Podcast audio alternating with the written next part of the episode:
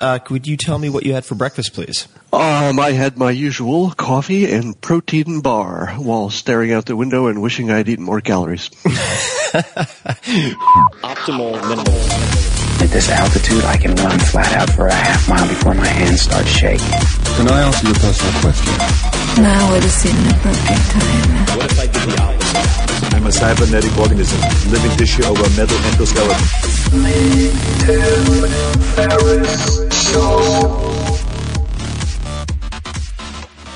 This episode is brought to you by Athletic Greens. I get asked all the time what I would take if I could only take one supplement. The answer is invariably athletic greens. I view it as all in one nutritional insurance. I recommended it, in fact, in the four hour body. This is more than 10 years ago, and I did not get paid to do so.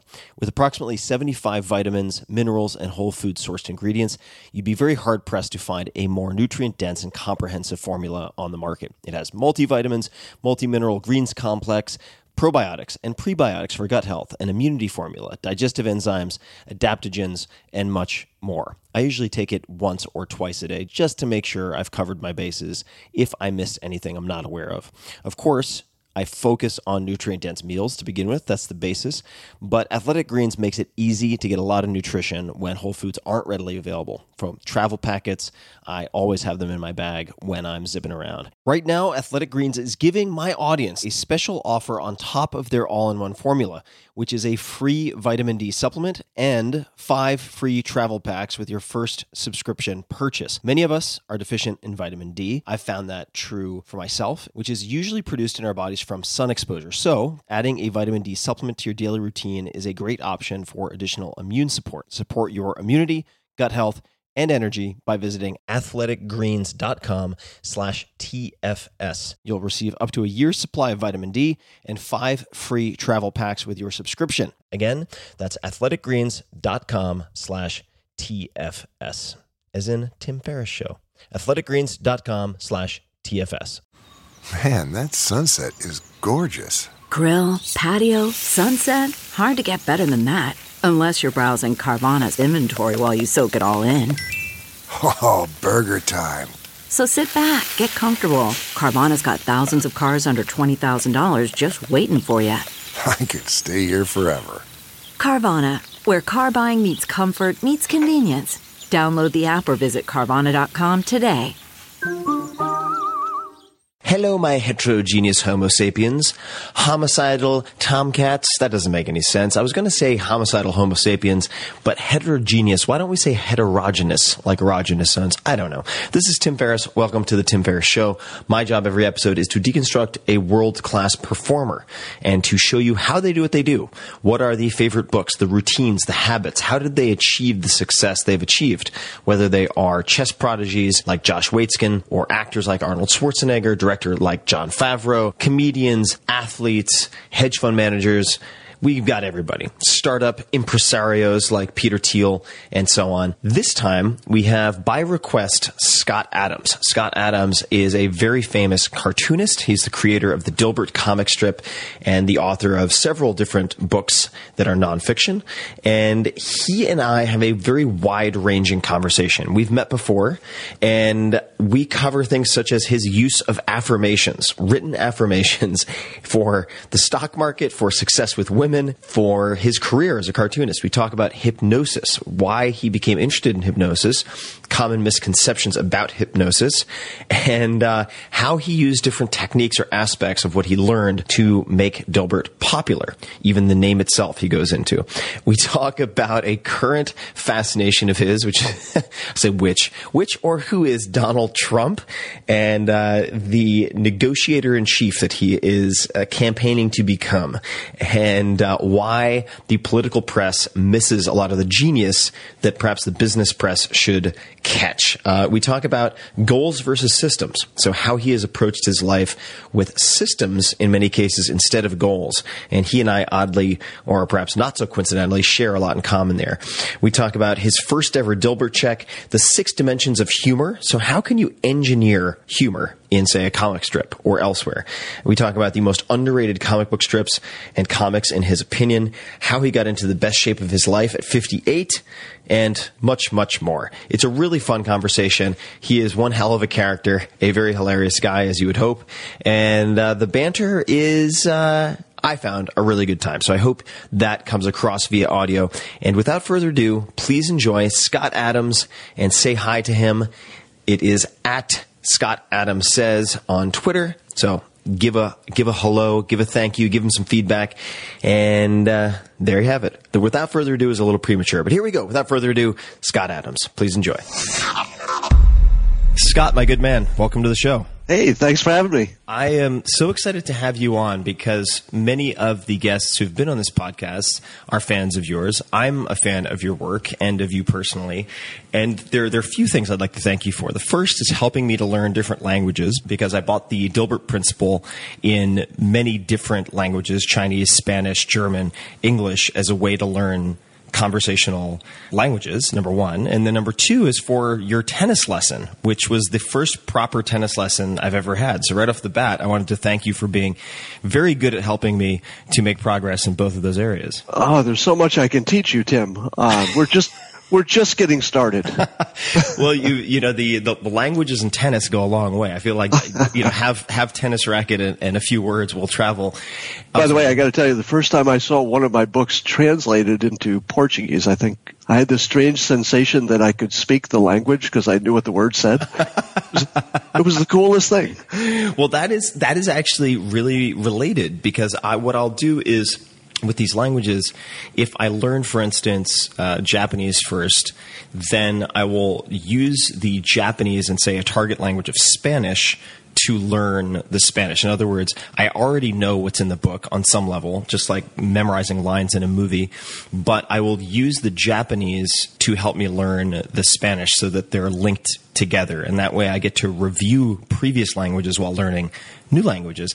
And I was so impressed with how you were able to teach me tennis, uh, or at least get me up and running with the basics in such a very short period of time. And I feel like you, you're very methodical in many different areas, and you have methods that other people can use. And one of the specific behaviors that I'd love to hear you perhaps elaborate on just right off the bat is the idea of verbal or written affirmations. So Naval, one of our mutual friends, was on this podcast, and and he was mentioning that at some point, at least based on in, on his recollection, you had gone into your office at the time and gone into the bathroom and said to yourself in the mirror, "I will be a successful cartoonist," or something like that multiple times. I've also heard that you write things down, say 10, 15 times.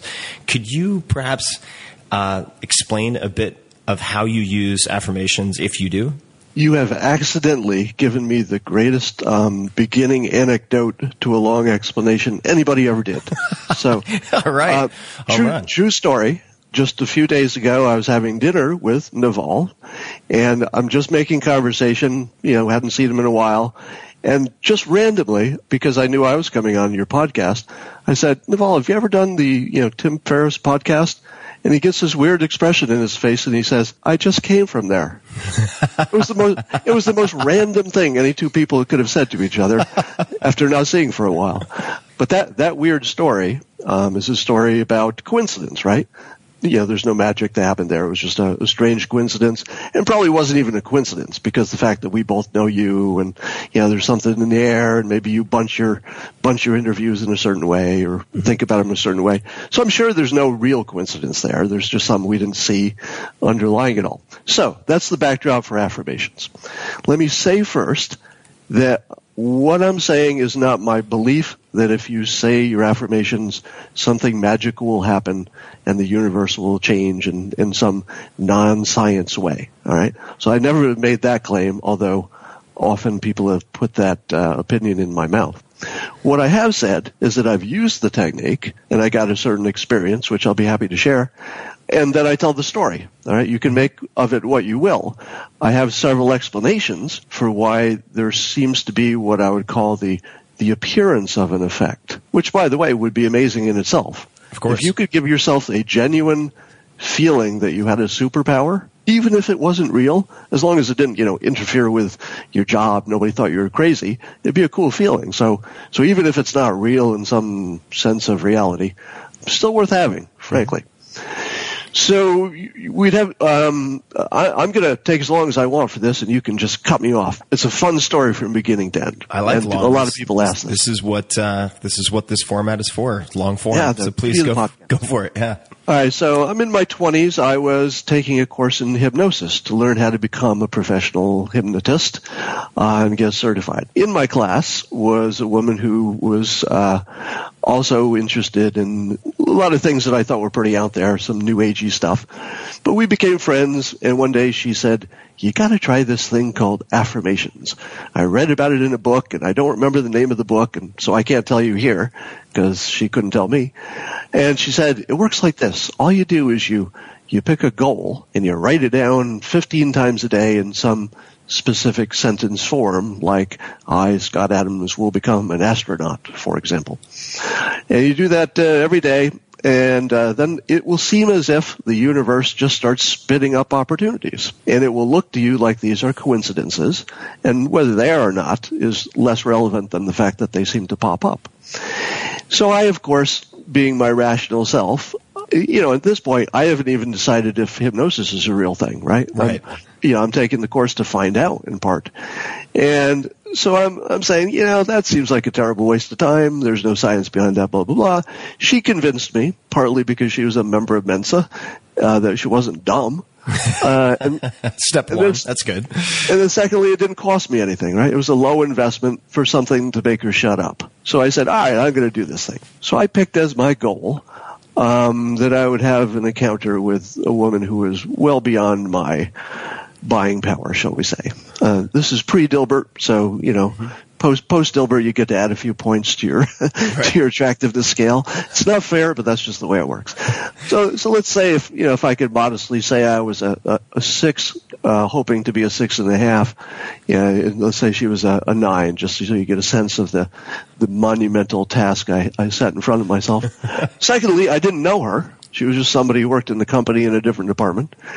So I'll shorten the story just to say lucky things happened and against all odds, my affirmation came true. So I thought to myself, as everybody would in this situation, well, it's not really the affirmation that worked. That would be crazy, right? Because even though it was a whole bunch of ridiculous coincidences that put us in the same place, you know, uh, at the same time. I mean, you wouldn't believe the, the number of them, and I, I won't tell them here because they're, they're just too many. But in the end, it was almost like we were fated to meet, all right? Now, I don't believe in that, but it just felt like that. That's the experience. So I said to myself, well, I guess I've misinterpreted this, and really what happened is I'm not a six and a half. Damn it. I must be her level. or, or, or maybe, maybe I'm a seven and a half, and maybe she's a nine, but she's got, you know, poor self-image, so she didn't know it. So maybe that's all that happened, right?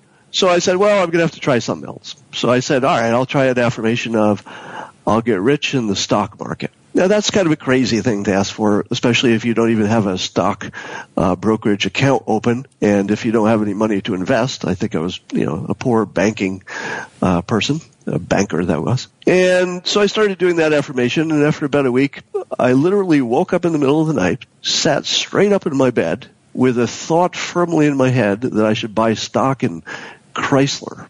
Now, time, I don't remember the year, but if, you know, if you went through the historical records, it was when Chrysler was uh, flirting with completely going out of business. It was, I, I don't know if they were officially bankrupt, but they were, they were, uh, the government had pumped them up and most observers were saying, you know, this is sort of the, the company that's circling the drain. So it didn't seem like a good idea, and but I tried to open my Schwab account anyway and pursue it just to see. You know, we're still in A/B testing here to see if this is real. But the paperwork got mixed up, and it took weeks to sort it out. I didn't get my account opened, and in the meantime, the stock starts rising. Yeah, I think it went up 10 or 20 percent in the time that I wasted trying to open my account. So I thought to myself, damn, I, I was kind of right. You know, I mean, I picked a pretty good stock, but you know my timing's off, so I guess the affirmation thing wasn't really working. So I didn't buy that stock.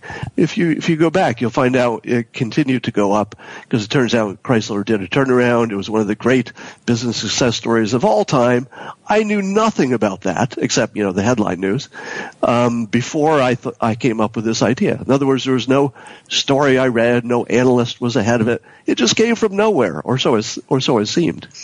But I, I lost out because I didn't trust it. I guess right. I didn't buy, and it became kind of the story stock of the year. Right. So I tried it one more time.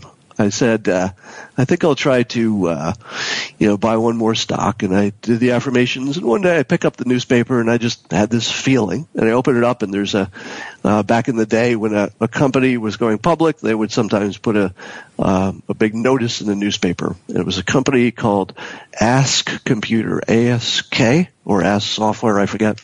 But they were a new tech company back before tech was anything. And I said, hey, I'm going to invest in this company. I just feel it. Put in some money.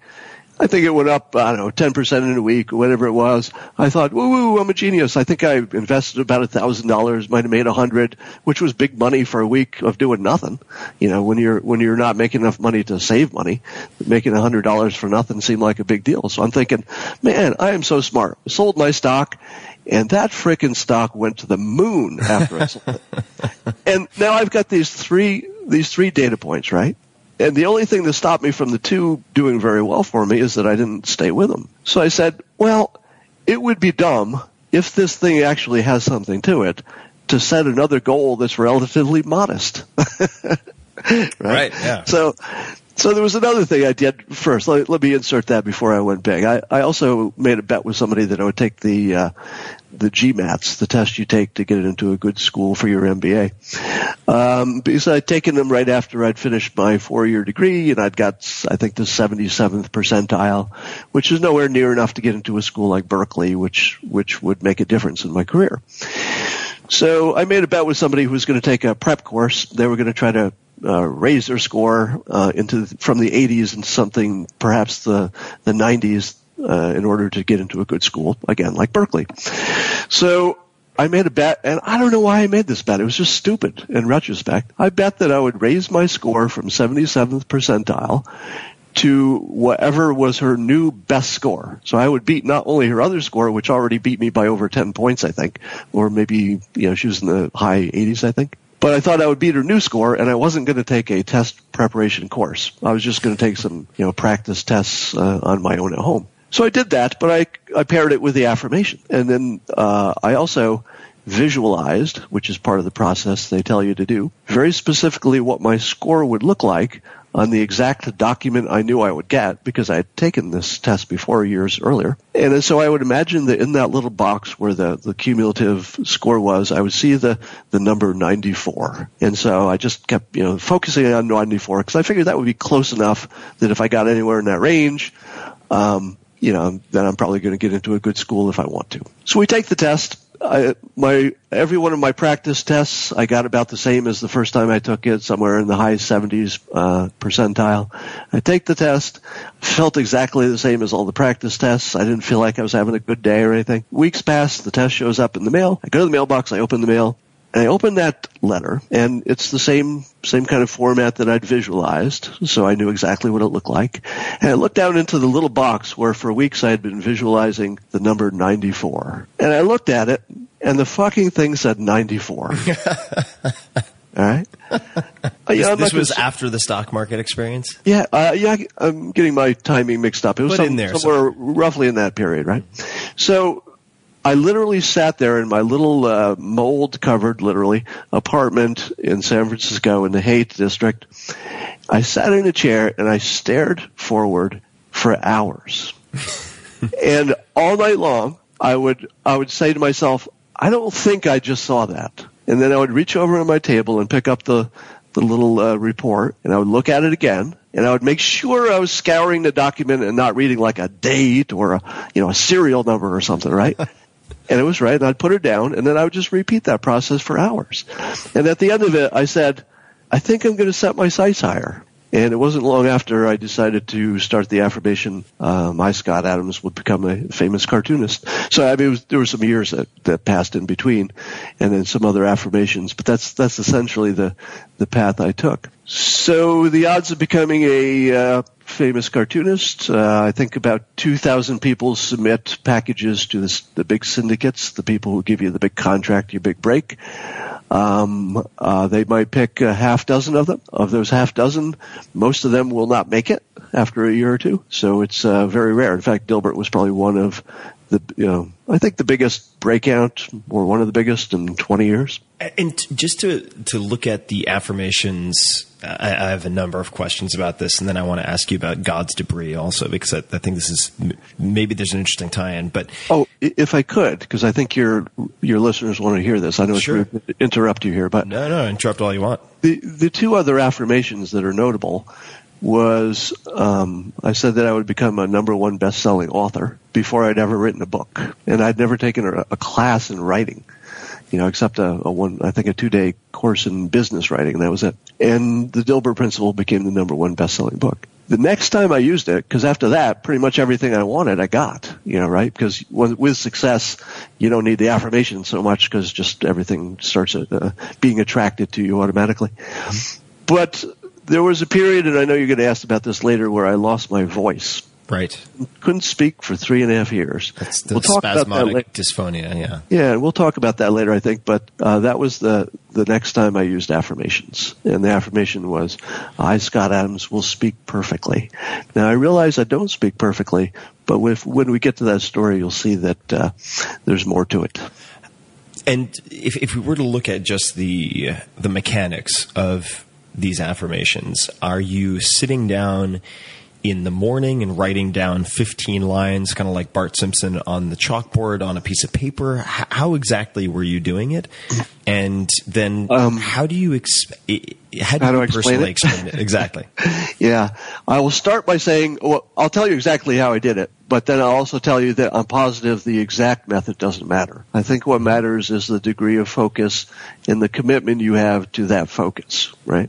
Because the last affirmation I mentioned was uh, primarily done in my head while driving. But uh, co- you know, continuously for years, you know, about three years. Um, so the way I did it back in those times was I used a you know pencil or a pen and a piece of paper, and I wrote uh, the same sentence 15 times uh, once a day. I think. I mean, there would be nothing wrong with doing it twice a day, except it's twice as hard. So I I don't think there's a reason that you should do it twice a day. I don't know if 15 is magic. I'm sure 10 would get you there. 20 might be better, but I doubt it. I don't think it matters. And by the way, these are the questions everybody asks me all the time. You know, do you save the piece of paper? No. You don't save the paper. The paper is irrelevant. Um, if you type it, I'm positive you'll get the same result. I don't know if this works. I mean, again, I'm not telling you that affirmations is a thing that actually happens as opposed to a perception that you have, but I'm sure the perception at least would be the same if you were typing it as opposed to writing it. So I think all of the details don't matter. Here's why I think it seems to work. And there's several possibilities for that. One is something uh, I learned long ago, and I forget who coined it, but uh, have you ever heard the phrase reticular activation? I have. Yeah, yeah. So it's basically the idea that it's easy to hear your own name spoken in a crowd. All right. So you you'll hear background noise, blah, blah, blah, Tim Ferriss, and you're like, how did I hear that one thing and this whole bunch of crowd noise? So basically, your brain is incapable of of processing everything in its environment or even coming close. So the best it can do is set up these little filters, and the way it sets its filters is by what you pay attention to. Right? It's what you spend the most energy on. It's how you focus your memory. That's how you set your filter. So your filter is automatically set for your name because that's just you know the thing that matters most to you. But you can use these affirmations, presumably, this is just a hypothesis, to focus your mind and, and your memory on a very specific thing, and that would allow you to notice things in your environment that might have already been there. It's just that your filter was set to ignore, and then you just tune it through this memory and repetition trick until it widens a little bit to allow allow some extra stuff in. Now, uh, there's some science to back that. Dr. Richard Wiseman uh, did some studies on luck, and he was trying to find out if people actually have real luck. You know, can they guess the future better than other people? And the answer, as you might guess, and I'm sure the people listening to this podcast are all rationalists and skeptics, and you know that he found nothing, right? Nobody can guess random events better than other people. But he did another test, which I'll shorten here, but the, the idea was that uh, people who expected to be lucky, the people who labeled themselves lucky and looked for luck everywhere, We're a little bit better at finding it. In other words, just actually noticing it in the environment. So if your filter is tuned to this thought, hey, I think there's something out there lucky, let me look for it. Where's Waldo? Where's Waldo? Where's, there's Waldo. All right. You're going to find a little bit more and more often than the guy who says, there was nothing to look for. I already know everything's going to go wrong. I'll tell you tomorrow. Tomorrow's going to be me going wrong. Bad day, Eeyore. Rah, rah. Right? so that guy's just not looking for anything. Right. So now, now let me give you an anecdote to tie that together. During the time I was telling myself I wanted to be, you know, a cartoonist, how do you do that? Like, you know, where, this was pre-internet. I didn't know where to search for it. I didn't know anybody. Um, I came home and I noticed, all right, I noticed something I'd never seen before. Maybe it had always been there. I don't know. But I noticed a, car- a show, a TV show about how to become a cartoonist. And I wrote to the host of the show and asked him for some advice. He gave it to me, short story, uh, even shorter. Um, that set me on the road to to know how to you know buy the book that I needed and and submit my materials and, and that sort of thing. Now you could say, well, that was just a coincidence because maybe that show only aired once, and uh, I think it was on public TV, so it actually probably aired lots of times. But um, there might have been other things I would have noticed. You know, it wasn't just that one thing I could have noticed. I might have noticed other things that would have sent me on a different path, but also toward this this thing I'd been focusing on. Right now, the other possibility, um, every rational person in the audience is screaming, you know, at their uh, at their speaker right now, "You idiot! This is selective memory." Um, what, what's really happening is there are lots of times that you were focusing on things and doing affirmations, and you just you just freaking forgot those times. Right. It's a It didn't work survivorship bias, right? right? Um, I say absolutely. That's completely possible, right? But I just told you my story, and I can tell you that I don't have a memory in all of those years of trying it when it didn't work. I do have plenty of memories of when it hadn't worked yet. Like I said, the the voice problem took years. Um, and yeah, I suppose if I were uh, doing one in particular right now, uh, that I could say it hadn't happened yet. So, so there's that. Um, but there's also just the fact that um, it may be a self-identification thing. And what I mean by that is, uh, I, I have a view that we're mostly moist robots in the sense that, um, you know, the, the environment uh, is programming us, and you know, we've got a little DNA that's like our operating system. But basically, you know, you start with that, and it can't vary a lot, right? Your DNA is a little bit, a little bit of a, a window of how much your, you know, your nature can change, but that's like a computer, right? And then the environment uh, programs it within its parameters. So you got that going on. So you got a, a person who's who's getting you know programmed by their environment, but they don't know that, right? They think they're making decisions and using their free will. So it could be that all that's happening is that a person who is willing to write down their goal 15 times a day has in their dis- at their disposal, without necessarily knowing it, a, a subconscious that is totally on their side. In other words, there's something in the subconscious that is overriding the conscious and saying, you know, Scott, we're going to do this thing. You haven't figured it out yet. All right. But I'm doing the affirmations, doing the affirmations. So what I'm, what I'm suggesting is it's not the affirmations that are making something happen. This thing is going to happen because my subconscious already decided that I have these objectives, I have these goals, and I'm going to chew through a frickin' wall to make these happen, right? And I have some capability, so I can, I can chew. You know, I'm a good chewer.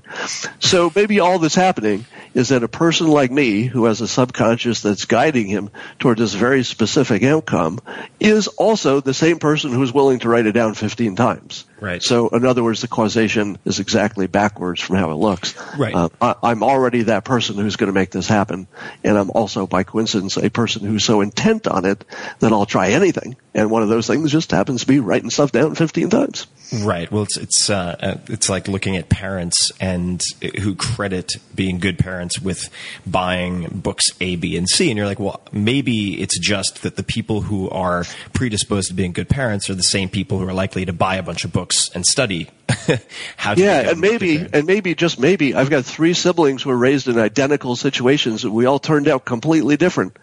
Like you just say that to anybody and watch them get the dough in the head, you know, headlights look like, okay, you just change everything I know about life. I will now erase that. Yeah, Go I- but but I do think that you, you know you bring up a couple of really important topics and and I think helpful lenses through which to view behavior. So the first is uh, this this potential combination of uh, optimism and uh, being an opportunist, which I think perhaps the um affirmations triggers, right? So, uh, for instance, people might say, well, the people who go to Silicon Valley are more successful because they're driven. They go to Silicon Valley, they build tech companies, and so on. Uh, I would argue there's probably more to that story, and one plausible explanation is people in Silicon Valley believe certain impossibles are possible, whereas they wouldn't be in a peer group elsewhere that would support that, right? So they're encouraged to try these things that would see doomed seem doomed to fail in many other parts of the world. And if you're able to achieve that uh, in isolation by using these affirmations, then you have this sort of uh, naive optimism that then provides you with this, uh, like you said, selective attention and optimism, where you'll you'll you'll write to the host of the TV show, right? It's kind of like the sixth sense and noticing the red doorknob. Or you buy a new car and then you go out and you see the new car everywhere. It's not that everyone went out and bought the same car to be like you. It's that you're now noticing it. How did you decide to write what write uh, God's debris? What was what is the story behind that? Because when I when I ping my audience to ask what they would like to know from you, um, many people are familiar with Dilbert. I would suspect a lot of people are probably not familiar with God's debris, but the the premise and everything about the book is really fascinating. Could you describe how that how that came about? Yeah, um, for the readers not, or the listeners not uh, familiar with uh, God's Debris, um, that's a non-humor, non-Dilbert book I wrote um, 2001, I think. And it's a, essentially a conversation between a delivery man and the um, smartest person in the world um, that he meets by accident, he thinks. And the challenge of the book was to write in the in the voice of someone who is allegedly the smartest person in the world, someone who literally knows everything. Now the problem is, since I don't know everything, you know, how do you figure out that out? So that my writer solution was a version of Occam's razor, sort of a bastardized version in which I simply had the alleged smartest person in the world say the things that seemed like the simplest explanations. And it turns out when you read the simplest explanation, even if it's not what you were, you know, already set to believe or already did believe, it's very compelling anyway. It's just one of those uh, ways your brain is wired that simplicity looks compelling, you know, i.e. Ronald Reagan, i.e. Donald Trump. Simplicity is always compelling. But the larger part, you know, the, the content of the book, and this won't mean as much to people who haven't read it, but it'll mean a whole bunch to the people who have. You're probably wondering, how the hell does anybody think of those different ideas and have them fit together in the same book? Uh, that's one of the questions I get asked the most. And the answer is you don't do it intentionally, all right? That stuff does not happen because you had a plan. That book is the result of literally uh, my lifetime up to that point. It was 40-ish years, I forget. Um, and all the strange thoughts I'd had, and one specific moment in my shower at which I realized, holy hell, these are all the same idea, and they, they have a theme, which I can now weave them together into one grand idea, which, if I put it in the voice of someone not myself, you know, and put it in the form of fiction, it will give the reader the same feeling that I had when the sense came to me in the shower, where I got a, a full body tingle I felt like maybe everything I knew was wrong. Um, not really, but you know, I'm talking about a sensation, just you know, a feeling. And I thought, is there any way to package that? You know, is there a way to write that down so somebody could get that feeling I had in the shower when I took things from left field, right field, and married orange with the number 12 and explained to you why it's all really the same thing. Right? Could I make somebody have that experience? So that's what I what I tried to do with the book, and I use throughout it a lot of techniques that I learned in hypnosis classes uh, to strengthen the you know the impact. And in the foreword, I I give the reader uh, you know plenty of clues that this is a, a thought experiment. It's not a, a typical novel. It's not a, a story like they're they're used to. And what what were some of the techniques from hypnosis that that you implemented? Oh, would that if I told you, would it be a spoiler? Um, That's okay. Well, if it gives away the plot line, I'm just curious, or maybe the broader question is, how have you incorporated? Yeah, let me- because let- I'm I'm a a, a uh, an uninformed uh, when it comes to hypnosis. Okay. I don't I don't know anything about it, so I'd be just very curious Uh. how you've Im- implemented hypnosis into your life. I suppose So- is a broader question. Yeah. So first of all, um, the way I use hypnosis is too broadly for the public. You know, so most people are thinking of a stage hypnotist and something they saw in a movie where somebody was programmed to kill the president or something. Um, I, I'm not talking about any of that stuff eh, or or anything that involves a trance. Right. I'm talking about uh, the science of persuasion, stuff that's science tested and things that are pretty well known and understood. So I'll give you one example just to illustrate it. My challenge when I have a book that's uh, most of it is two people talking is that you will get bored, right? Right. So I need to continually put you in the place of one of the characters. You can't be in the place of the smartest person in the world. you know, because by definition, you just can't get there, right? But you can be in the place of the person who's listening to it and not buying it. There's no way you can buy it in its unfinished form, right? It's like somebody's, it's sort of like, um, uh, what's the game that you doodle and people try to guess your doodle? Uh, Pictionary. Pictionary. Right. Pictionary. Yeah. So you you need a certain amount of clues before anybody's going to get it, right? Nobody gets it on the first line. So that's that was the the experience I was going for. Is that you know you get it? I, I completely lost my train of thought thinking about Pictionary because We were uh, we were talking about persuasion and hypnosis. And oh okay so right the method I used was um, whenever the world's smartest person said something that I knew everyone reading it would think oh God there's ten obvious reasons why that's stupid. I would just have the person say I think there's ten obvious reasons why that's stupid. Now I'm paraphrasing myself, but uh, in other words, I make I make my character say the thing you just thought. Right. Right. Right. So that's a that's a little different than uh, tr- traditional fiction, where I'm making the character lead you all the way. So um, so this is a a technique in hypnosis, you would call it pacing and leading. In persuasion, you'd have other names for it. But the idea is, um, I'm you, so I would match you in some way. If you were doing a standard induction, the way you would mat- match somebody would be matching their breathing, matching their level of maybe anxiety or the way they talk. You might try to pick the same language type they use. You know, if somebody uses, you know, angry words and war words, you'd start out using them. That's pacing. So you're matching them so they feel comfortable with you. They bond with you. They link to you. Your, your brains kind of become like psychologically linked. You know, if, if one person pulls, the other one feels a tug. Right. Just the way any relationship is, right? It, uh, just the normal way any two people act uh, when they're together. So, so all you're doing is setting up a thing where you're pacing, and then that sets them up for the leading. Because the leading in this case is something so outrageously unexpected that um, without the the leading, you know, I could never take them to the new place. It's like a, it's, it's a lot like judo, actually, in, in so much as when you're connected to someone, first you have to tether with the hand grips, and then once you've done that, you, you try to lead your opponent into a pattern that you are leading like a dance, so that you can control where they step with either foot, and at that point you can control it, you can control imbalancing, right? So you can you can then do with them whatever you want once they've kind of entrained their stepping pattern uh, to yours, which sounds pretty similar. Uh, God, do you know, do you know how much that makes me want to go wrestle somebody right now? it's I- amazing. I- oh, the foot sweeps I- in judo are just beautiful. I mean, so elegant. You know, I've never heard that explanation of judo, which instantly makes me interested in it, and I had no interest in it whatsoever before. So nicely done.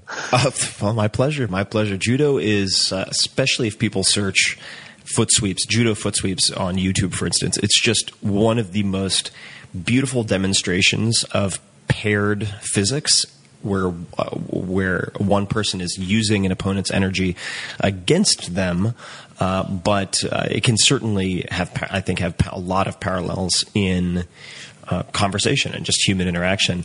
Uh, the the how are you how are you introduced to hypnosis? You took this class that you'd mentioned, but what uh, what sparked your interest? And for those people who are not familiar with hypnosis and have only seen the stage performers and so on, um, h- how do you sniff out someone who's truly a master at hypnosis? And maybe that's too broad. Maybe there are a bunch of different types. And how do you sniff out kind of the charlatans that you shouldn't really pay much attention to?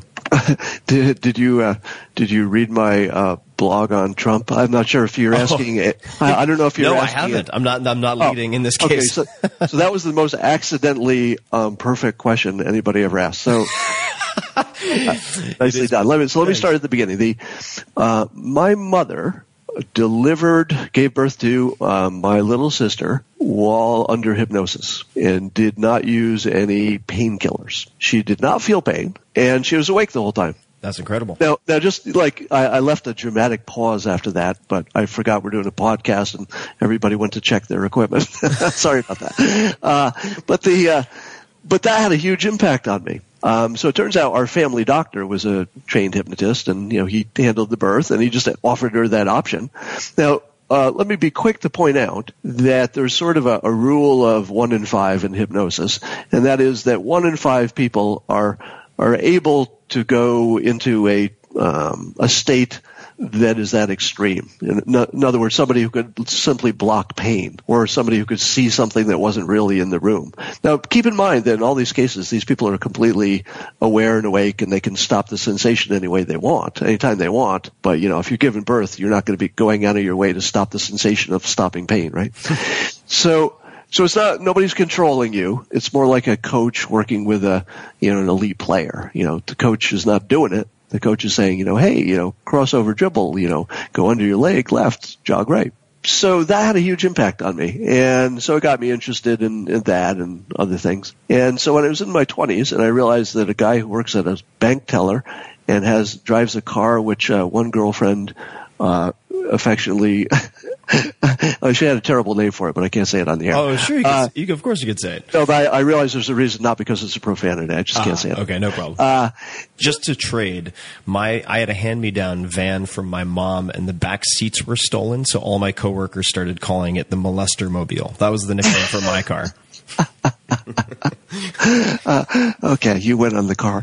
Uh, so anyway, I thought I need an edge, you know, career wise, you know, dating wise. And if there's anything to this, at the very least, I'm terribly curious about what it is and what it isn't.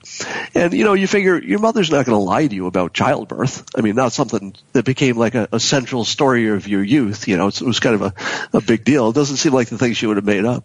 So her credibility was high. And I thought, well, let me check this thing out. But I, again, 20% of the people can have that kind of experience.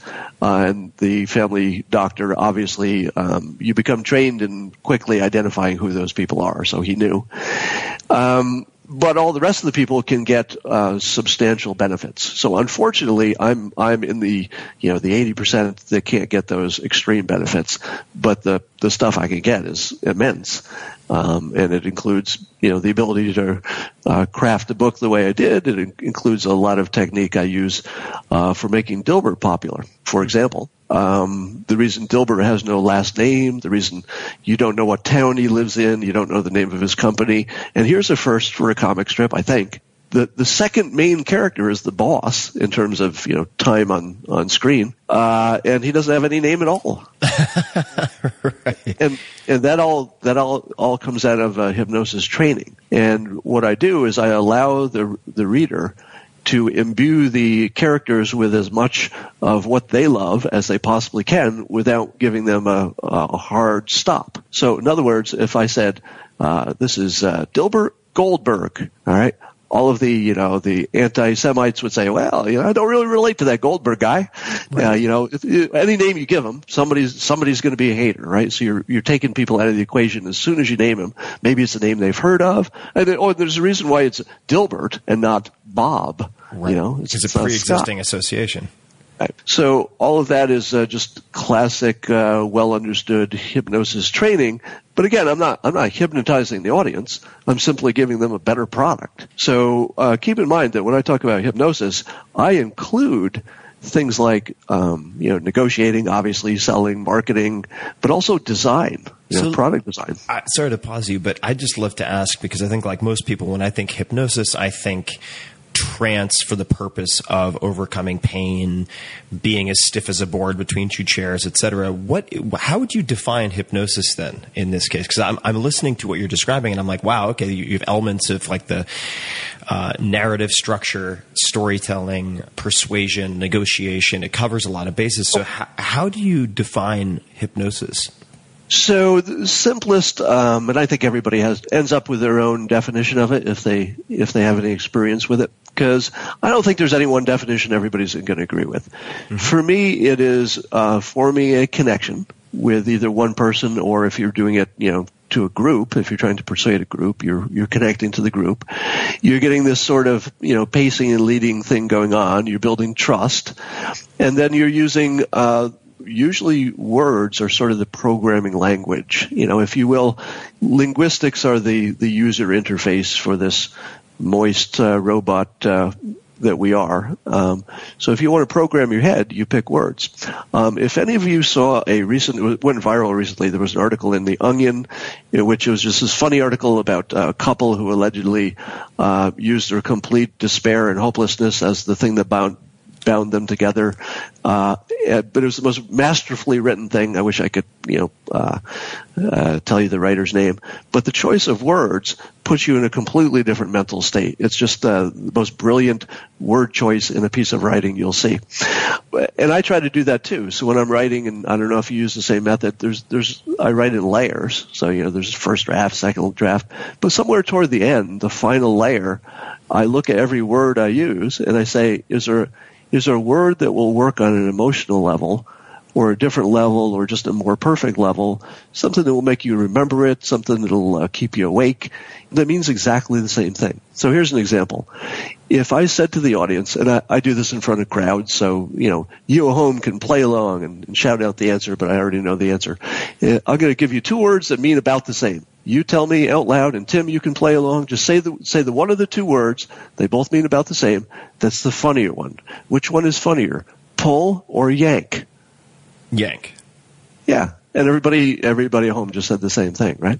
So language um, does have that much specific control over the way you think, and so uh, you know science and uh, hypnosis uh, uh, was kind of a precursor to a lot of the studies that have borne out a lot of what hypnotists found by trial and error that you can manipulate the brain by what people concentrate on, what words you put in there, what you make them focus on, um, you know, what you tie to their habits. Uh, there's just lots of ways that you can you can program the the, the box. Well, I, th- I mean, language is is mind control, right? I mean, you can you can very easily make people think any number of things or feel any number of things by using this sort of symbology uh, that, that we've that we've created, known as language. And I've I've just been so fascinated by that for so long. Do you find then is writing an indirect way of developing the skill sets that would make you a fast learner in hypnosis? Or, or do they not? Does it not really port over that cleanly? I would say that learning to be a writer, you're only going to maybe brush accidentally on the level that I'm even talking about. Got it. Like, like, like everybody knows, hey, that's a good word. But you, you need to go to the next level. You know, if you're saying to yourself, I am putting together a logical argument, and this word is the perfect word for my argument because it, it means the best thing. Because remember in my, my example, yank and pull aren't really the same thing, are they? No, they're not. right? Because you got a different sense, and that's why one was funnier, you know. But it also had a Y in it and had a K in it, so there, you know, two levels of funniness built into the word. So I will consciously make a choice to get rid of, of a more accurate word to instill to put in a word that has more of a programming control. Right? Because uh, you want people to have an experience because that's what they're going to remember. They're not going to remember what word choice you used. Right. this dovetails exactly into my loud defense of Donald Trump's methods, which I've been writing about all week on the internet. I've seen I've seen some of the some of the fireworks. so please tell t- say more. Uh, let me draw a line for you that um, I'll say in advance. This is conspiracy uh, talk, you know, conspiracy theory talk. So you, so you don't have to say it. None of the listeners have to tell me that. So it's just for fun. Um, there is a connection between Donald Trump and me. There is an individual between us. That individual happens to be the father of hypnosis, Milton Erickson. Milton He- Erickson. Milton Erickson, um, a name known only to people who study hypnosis usually or psychology. So he was a linguist who, who put a lot of this. Uh, I'm not sure if he was a linguist, but he put a lot of this stuff together, mostly by instinct, I think, in the beginning. One of his um, and his school is the school of hypnosis that I ended up going to. It was a different school with a few differences, but basically I grew out of that. Also out of the Erickson School is um, a couple of uh, people, John Grinder, I think. Hope I didn't get the name wrong, who developed uh, NLP, neuro linguistic programming, which is a way to use uh, largely words as a programming language, although they don't market it that way. Now, NLP is marketed with a lot of stuff that I don't buy into, but there's a core of it that comes from hypnosis, which um, matches pretty exactly with what uh, scientific studies and you know current psychology would expect. Right, so there's there's a part of it that's real strong and powerful, but it's probably the minority of it. I mean, most of it is you know people being stiff as boards between two chairs and you know that sort of stuff.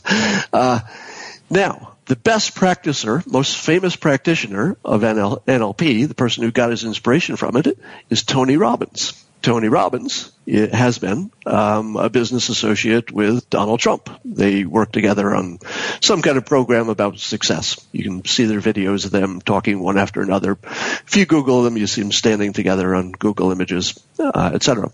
Now, I have no reason to believe that they ever had a conversation on the methods of persuasion. All right. I think Trump is, first of all, a natural because he's, he's been doing it for a long time. But if you look at his recent work, that has Erickson's fingerprints all the, all over it. Let me give you an example. And I wrote about this. So if you want to see the details, it's at, you know, dilbert.com and my blog. But, uh, take the debate where, um, he came in as the underprepared, buffoon who was going to blow himself up. And Megyn Kelly of Fox News decided that yes, that's exactly what was going to happen. And she started right out with the, uh, did you say all these bad things about women? Quote. Now, Every other politician would have been smeared off the stage by that because all, it, it wouldn't matter what he said back, right? It wouldn't matter what the response was because the question itself, like so NLP, right. yeah, the, the question is the content, all right? The the logic of the answer, the you know maybe somebody said, "Oh, that was taken out of context" or whatever, which is what people usually say, and it usually is. I mean, that's actually usually true. But the the public isn't going to hear that. They're just going to hear the feeling that they felt when Megyn Kelly said that person's name bad to women. That's really like the beginning and the end of the thinking for, you know, let's say at least 20% of the public, right? About the same 20% that can easily be hypnotized, coincidentally. So, but what did Trump do? As soon as that question came up, he semi-interrupted her and he said, only Rosie O'Donnell. That, my friends, is hypnosis. He took an anchor that everybody could visualize and his core audience already had a negative impression. Their negative impression of Rosie O'Donnell almost certainly was bigger, stronger, and visual and more important than whatever Megyn Kelly just said, which should have been a full house, right? I mean, she, she, she showed him four kings and he beat her hand and he did it without even trying. And he did it with a method which is well understood, right? It's a negotiating technique. You know, you throw down an anchor, you divert everybody. And so instead of becoming this, you know, sexist, which he could have been on day one, he became the straight talker. Yeah. He's the guy, he, he- and, and he admitted in the very next sentence that he'd also said bad things about other women. He he has some really interesting. Oh, but wait, Go ahead. Go ahead. wait, there, there's a better part. It gets better. I'm ready. Now, I know you follow the headlines, so you know what happened next. Roger Ailes of Fox News, um, you know, weighed in to say, like, we're going to need to pay, make peace, right, with Donald Trump because, um, you know, this is getting out of hand. And Donald Trump made peace with him. How do you interpret that? I'll tell you how I interpret it. I, I interpret it as Donald Trump just bought Fox News without paying a frickin' penny. Because if he wants them, if they want him to appear on his show, that's up to him. And he just proved he doesn't need them. So he's going to get all the press he wants without Fox News. If they want to get on the program and support the guy who's probably going to be the nominee, that's that's what I've predicted, um, because of his hypnosis sp- skills in particular, having nothing to do with his policies. By the way, I'll get to that. I, you know, I'm not a not a fan of the policies, but I don't think he is either. He's he's just you know they're opening negotiating gambits as as he does. So he effectively um, changed the debate, became the straight talker, took control of Fox News, all in one day. And all of that is, is straight out of, you know, the hypnotist playbook. Although it's, you know, he would call it persuasion. He might call it negotiating. He literally wrote the book, The, the Art of the Deal. Let me show this to you again so you see the pattern. Some of you saw his immigration plan. That's like the most ridiculous thing in the world. It's like build a giant fence, make Mexico pay for it, as if they want to do that. Um, round up 11 million Mexicans who have been in the country for a while and send them back. Change the Constitution to get rid of the birthright. All right, I'm saying it with my mocking voice, Right. But um, you know, then I'm going to re- reverse it around and tell you that if you if if you evaluate him as a politician, which is what the political writers are all doing incorrectly right now, that's the most ridiculous bag of shit anybody ever proposed to the country because it has no chance of, of happening in that form, right? It's just not going to happen. But he's not a politician. He's a businessman and he's a hypnotist and he just gave you an anchor. And his anchor is, look at what I'm going to do. Everybody get excited. Let's talk about changing the Constitution. Let's talk about the cost and the, and the heartbreak and the, and the misery that would cause to these 11 million people. I'm planning to, I'm proposing we kick out of the country. Let's talk about how expensive that fence is. And then when he gets to negotiate with Congress, guess what he gives off? He gives away. Because the only thing he wanted was the fence. Right? the only thing he wanted was the fence. But can you say in your plan, I'm going to give everybody a free pass after we build the fence? No, because that makes immigration explode for the 10 years it takes you to build a fence. So you have to get there the way he got there, and it's the way a businessman would do it. You come in with this ridiculous first offer. You'd make all the idiots in the media who think he's a politician, even though he screams that he's not. I mean, he wrote a book on this stuff. you, you know, it was a number. One, I think it was a number one bestseller, right? He could not be more clear or mo- more honest about what he's doing as he does it. But it's still invisible because you're looking at him as a politician and saying if his goal is to do this thing. It's a stupid goal. He's not going to kick out 11 million people. Nobody's going to nobody's going to go for that. That's not the game. It will never be the game. I almost guarantee you that if he gets approval to build the fence, he'll probably get some Mexican funding, not completely, but enough. It'll be enough to say, look, nobody else was even going to ask for half, right? All right, I got you half of this paid for. If he does that, people are going to wet their pants, right? And then he's going to say, I guarantee it. I guarantee, he's going to say, and now this imagines he gets nominated and becomes president, and so I guess I can't guarantee anything, but, but if it got to this situation, the likely outcome would be that he'd say, look, yeah, that 11 million people, yeah, I guess it would be hard to round them up why don't we say that if you stay in a jail for X number of years, you pay your taxes, you register, you do some useful things, that uh, you know uh, will make an exception in your case just for practicality, because that's what a business person does. And by the way, I got my fence built. Now my brand, Brand America, is exclusive for the first time. And that's why you hired me. You hired me to be a brand manager. You didn't hire me to, you know, to, to tell the truth on my first offer. You offered me to negotiate. He's, he's literally running for the office of negotiator in chief and practicing his craft. And he's doing it with such brilliance that I've, I've literally, I don't think I've ever seen anybody do it this well, except, oh, I can think of one other person. Um, let's see. Um, there was Bill Clinton, mm-hmm. who also is a good friends of Tony Robbins. I love the web. It's like six six degrees of Kevin Bacon. Yeah, it's, it's, yeah. And by the way, and so I'll say this at the end because I went on for a while. Uh, I'm not suggesting that there's a grand conspiracy there. Um, it, it's a fact that all those things are connected. That doesn't mean that you know the the influence is running through them in some one way direction, like I described.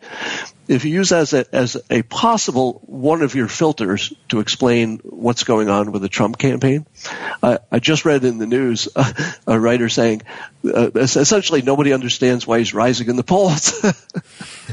and, and I'm saying exactly, and you won't understand either. Yeah, I think it's also uh, hard sometimes for, for people, particularly in the day to day news cycle, just the churn of constant noise uh, with hours that need to be filled on TV and pages that need to be filled in newspapers. That you need attention, right? It's kind of like the the um, Glengarry, Glen Ross, Alec Baldwin, you know, always be closing speech with the like attention, interest, desire, action. Like you have to have the attention first, and, and Donald Trump is very good at doing that. The the other technique that I had never seen, and he uses it all the time, but it doesn't seem to lose its efficacy. It's one of these sort of guilty until proven innocent approaches, or it's a retort, uh, which is he'll say, "Check your facts." Next question. And so with any journalist, and it throws them off balance just enough because they're like, oh shit, like, did my researchers miss, you know, the one citation that refuted everything that I'm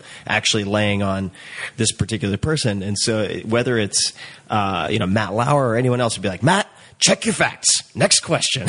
and it's just, they're as good as dead. It's, it's one of the Uh-huh. most, it's, Uh-huh. it's, it's brilliant and it's in in a way and that's not to say that I would want you know Donald Trump running the country but it's I do admire the the uh, But- so the ringmanship if Well, yeah. Let me let, let me weigh on the, in on that for a moment. Look how many ways that could have been done incorrectly. Suppose he simply said, "Matt, your facts are wrong." that's right Totally, totally doesn't work. totally different yeah, Yeah. totally different check your facts is what I call the the high ground maneuver, which I also write about. Um, it's the same thing Jobs did when he explained away antenna gate just by saying all smartphones have problems. Um, we're trying to make our customers happy. He made a national story go away in, in uh, less than 30 seconds with those two sentences. Um, he took the high ground, and everybody said, "Oh, wait a minute, we've been talking about you." Well, yeah, I guess I guess that's just kind of normal when you think about smartphones, and I'm sure glad I have a smartphone, so I guess that's just normal. So what Trump did, if you said your facts are wrong, then he set the world Matt Lauer against Donald Trump, and anybody who liked Matt Lauer better than Donald Trump, you know, they're going to side with him. But instead, he said, check your facts. He said, I'm a person with more information, which actually seems pretty consistent because, like, it's his world, right? Like we are talking about his facts. It's not Matt Lauer's facts. Matt Lauer's a guy who studied up 10 minutes before the interview. so you say, you say that to me and I just laugh and say, okay, I don't know what the truth is here, Donald, but probably you're right, right? It's just mm-hmm. brilliant. Yeah, no, it's it's really really clever. I want to shift gears just for a second because I love this type of deconstruction, and I'd love to chat a little bit about goals versus systems, and just to hear you perhaps talk about some how you think about your life in those terms or not. Yes. Um, you want me to just jump right in and define those two things? Yes, Just- please. That'd be that'd be very helpful. All right, so th- this um, is written in my book, How to Fail at Almost uh, Everything and Still Win Big. And the idea is that if you have a, a goal, um, goal-oriented approach to the world, that that's an approach that made perfect sense 200 years ago if you were a farmer and you had a simple operation and you thought if you cleared another 10 acres before winter you could grow more corn you were almost certainly right. So clearing those 10 acres before winter was a perfectly good goal and it made perfect sense to pursue it.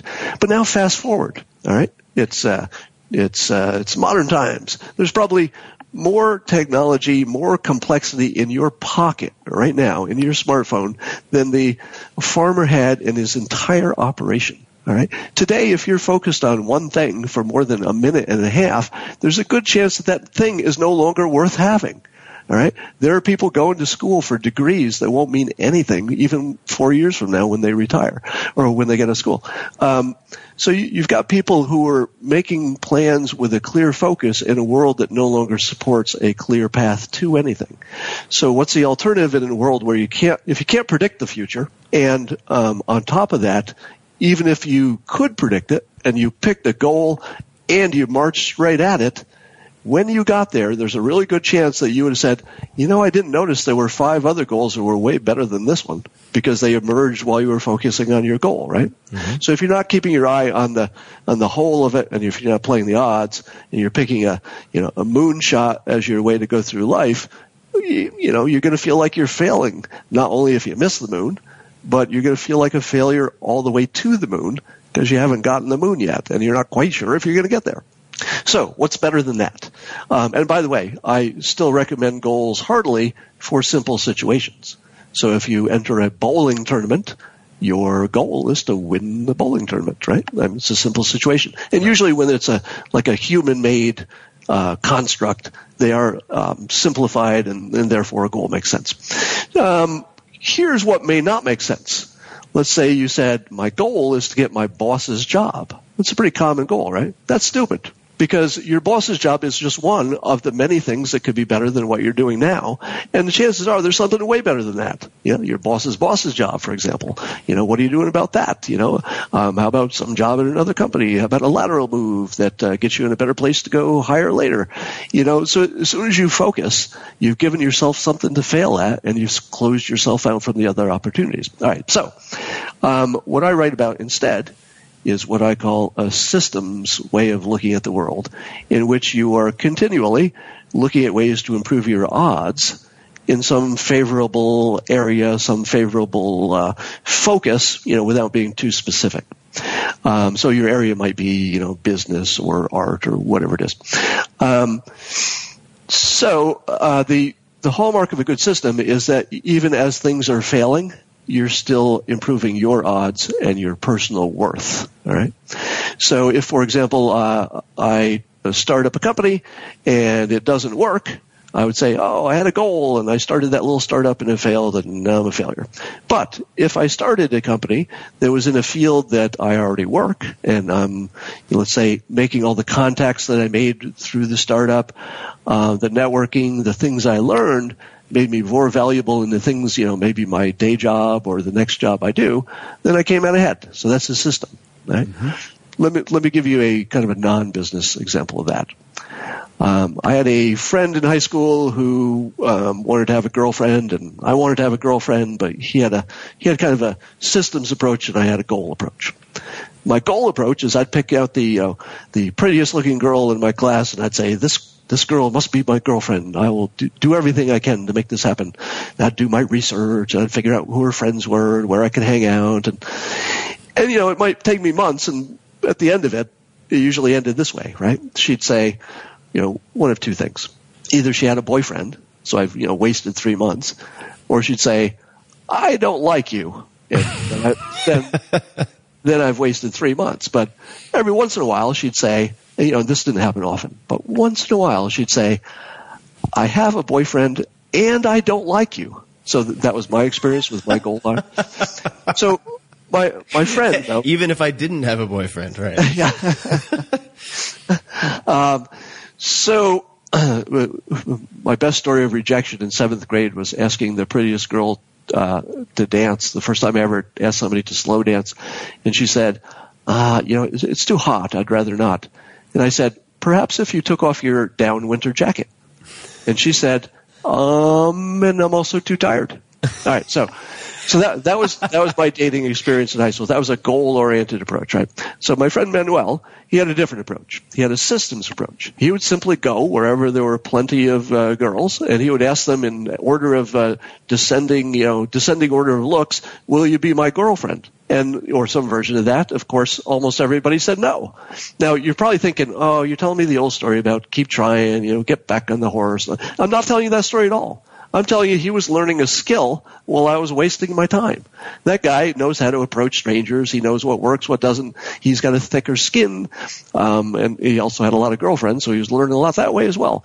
But so, so he he was failing in a way that put him ahead, no matter what happened. I was failing in a way that didn't put me ahead. It just made me feel like a loser and probably put me behind for the next time I, you know, wanted to uh, feel confident in front of someone else.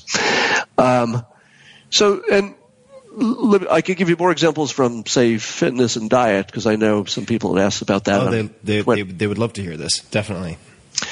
So a, a goal-oriented approach in, let's say, uh, diet. would be, I want to uh, lose 10 pounds and I'm going to do it with my willpower. I'm going to keep those cookies out of my mouth. I'm going to put the fork down. I'm going to push away from the table. Or I'm just going to try harder because that's knuckle. why. Yeah. Right. Now, everybody who's been alive for more than 10 minutes knows that that can work in the short run, but it just doesn't work in the long run. You need something else. You need a system. So here's a system that I've been using that uh, has me in the best shape of my life at 58 and uses no willpower whatsoever. I eat whatever I want, whenever I want to. It's just that um, my system is education. I go out of my way. If I see an article that says new thing uh, discovered about the link between this food and what, now most of that I can ignore. But every once in a while, you see something that says, um, "Do you know you just uh, eat more protein and less of those simple carbs? Uh, good things will happen." And you say, "Okay, I already knew that one." How deep does this knowledge thing go, and how much difference does it make? Well, um, let, me, let me give you an example. Say you and I go to the salad bar, and um, it's a terrible salad bar. All there is is a white potato, plain russet potato, and some plain pasta. And we're both trying to watch our weight. All right, what do you get? Do you get the potato or the pasta? Now, I asked this question in live uh, crowds, and it's about evenly split to half the people, but mostly people don't know. There's only a few people in the whole room who even know the answer. And the answer is actually really clear. It turns out that the, the white potato, uh, as opposed to the sweet potatoes that are not bad, the white potato has a terrible glycemic index. The pasta probably should, but there's something about the way it processes that isn't fully understood that it just doesn't. So, you know, pasta isn't the best food in the world if you're wa- looking to watch your weight, but if you had a choice of only those two, I pick the pasta, you pick the potato, you're struggling with your willpower. I'm eating like crazy and I'm having a good time because I've only, I've learned which foods I can eat like crazy and, uh, not stimulate cravings. So if I eat the simple carbs for lunch, I know I'm just going to be hungrier later. I've learned that, um, sometimes sleep pretends to be the same feeling as hunger. So if I haven't slept, I say, "Oh, I'm not really hungry. Stop eating."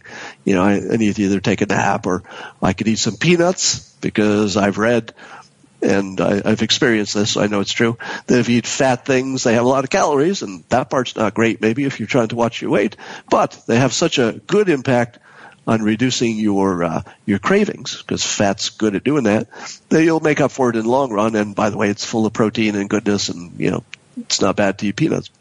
So the other thing I do as a process to avoid using willpower is that it would be impossible for me, I think, to stop eating um, both the quantity that I want to eat, you know, the food, because sometimes you just got to shovel a lot in your face. You just, you know, you just got to eat a lot. Right. And sometimes you want to eat the thing you want to eat. So sometimes it's about the flavor and the taste, and sometimes it's you just need a lot of food. So I allow myself to have a lot of food anytime I want. Uh, That I don't put any control on that. I just make sure that it's the kind of food you could eat forever, and you know you not regret it. So uh, you know it's, it could be salads and yogurts and fruits and vegetables, mostly raw stuff. And if I think I'm overdoing it a little bit, I'll throw in some, you know, peanuts or some, uh, you know, roasted, uh, you know, creamed almonds or something. And you are And- vegetarian, is that is that right? Or have, Uh, you have been? Mostly, you know, I, I try to introduce fish to my diet, but I'm having a hard time with it because I can't, I can't get past the, the icky factor. Um, that's just personal. I'd like to, I just can't get past it. So in my case, I use zero willpower, right? And one by one, I have picked off things which were problem cravings, such as Diet Coke. I was drinking uh, somewhere between 10 and 20 a day, I think, of Diet Cokes for years, 30 years probably. Uh, now, if I said to myself, today's the day I'm going to go on a healthy eating diet, and Diet Coke was just one of the 45 things I was depriving myself of, it would be pretty tough. But instead, I say to myself, I'm going to eat everything I want all day long. I'm going to drink whatever I want, as long as that's on the good list. Hmm. There's just one thing I can't do today. Just one thing. Right? It still takes a little willpower, but I noticed that after about a month or so, two months really, to be clean, you, the craving goes away. And today, you know, a couple of years later, I look at a Diet Coke and it's actually hard to wrap my head around the thought that I would want to put that in my body. It just looks like a little bunch of chemicals. So cravings can be completely managed if you if you isolate them and pick them out of the herd and you know don't put too much of a willpower burden on yourself at the same time. Now the downside, of course, is that this takes you know several years instead of you know everybody wants to lose ten pounds in a month, and I don't have any solution for you if you if you know if that's what you want to do. Now, having said all this, I'll also say that everybody's different, and my good friend and startup partner uh, uh, Quinn Harker, he will run a marathon and you know go ride his bike and go for a swim after that Ironman. And for him, the challenge and the pain and the willpower is actually part of the attraction, right? So that's that's part of what it brings it to him. So it's no no surprise that his weight is perfect because yes, keep in mind that whatever you hear from me doesn't apply to everybody. Um, so the, the other part of the system is finding experimenting continually, and I know you're into this, um, experimenting and trying to isolate one thing and saying, okay, I do this for a week. Did that make any difference in anything?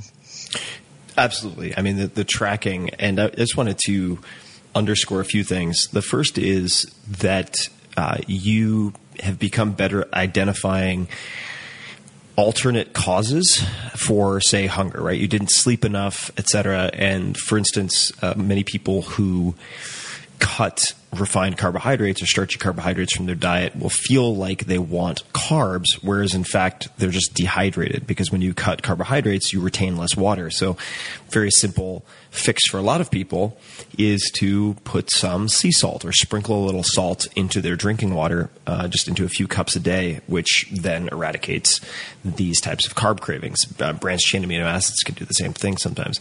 But the uh, the just to touch on the the goals versus systems so I find for myself that I approach it in a, in a very similar way, and um, I'd love to ask you about your MBA program in a second. But when I I decided I would not go to an MBA program, but I had fantasized about going to Stanford uh, GSB, uh, Graduate School of Business, for many, many, many years, and I always thought that was kind of where I was. I should have gone undergrad, etc and uh, at the at the end of it, decided that I would take what that would have cost over two years and invest in startup investments. This was in 2007, right after the Four Hour Work Week had come out, and decided that I I would I would invest based on the assumption that I would lose it all, but that I would try to optimize for skill acquisition.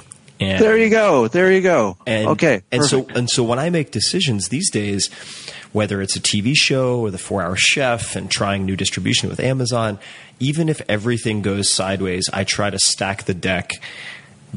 And usually that's kind of the who, what, where, why, and when rundown like a journalist. I'll be like, who am I doing this, right? Let me optimize the people I'm interacting with so that I can acquire as many skills or abilities as possible.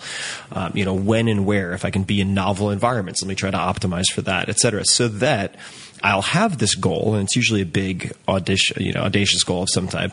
Even if that fails, like the Four Hour Chef was boycotted by almost every retailer on the planet because it came out of Amazon Publishing, and I was prepared for that, uh, and that then allowed me to do experiments with BitTorrent and so on. So I came out of it not entirely happy with missing the goal. Of course, I'm very competitive, but the there were skills that then carried over to future projects. So I, I, I also view sort of my decisions in a very very similar way. Not to say it's the only way, but I, I find having both to be very helpful for me.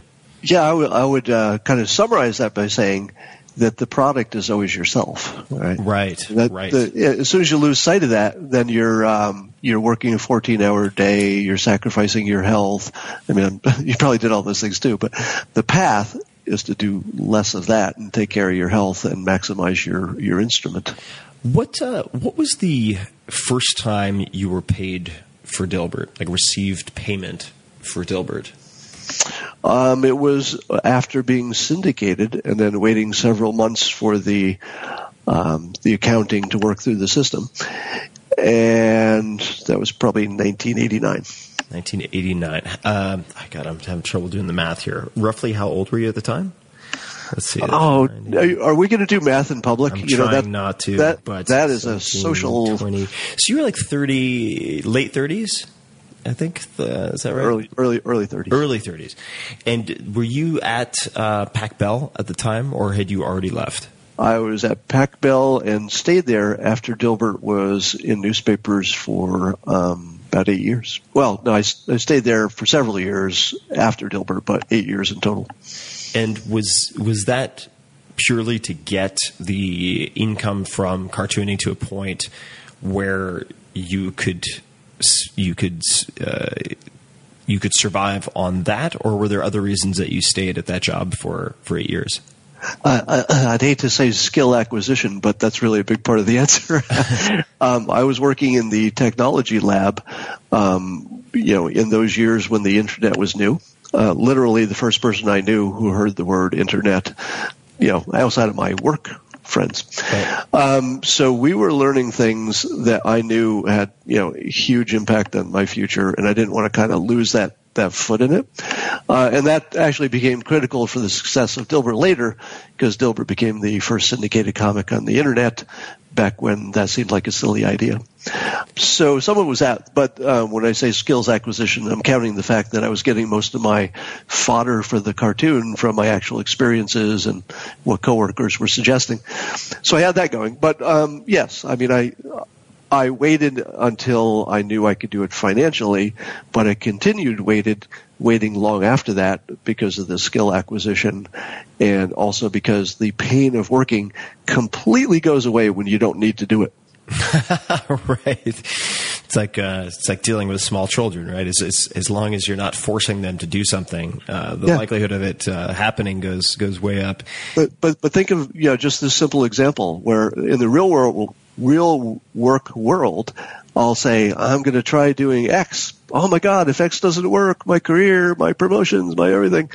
But now, but after I didn't need to be there, I could just say, oh, what's better, X or Y? X. you know, your mind is free. Yeah. No, it's uh, it's it's I think something that is commonly misinterpreted with say some of the writing that I've done is people are like, "Oh, I should just quit everything and throw Hail Mary and sort of jump off the cliff and learn to fly on the way down." I'm like, "No, no, no. No, no, no. like if you can keep your keep your current gig, do this on the weekends, do this early in the morning, uh, moonlight, and then you can decide where on the spectrum you want to be, whether you want to have both jobs, when you want to do one 20% of the time, but there's no need to sort of put all of your eggs in one basket right at the outset. What was Dogbert's original name?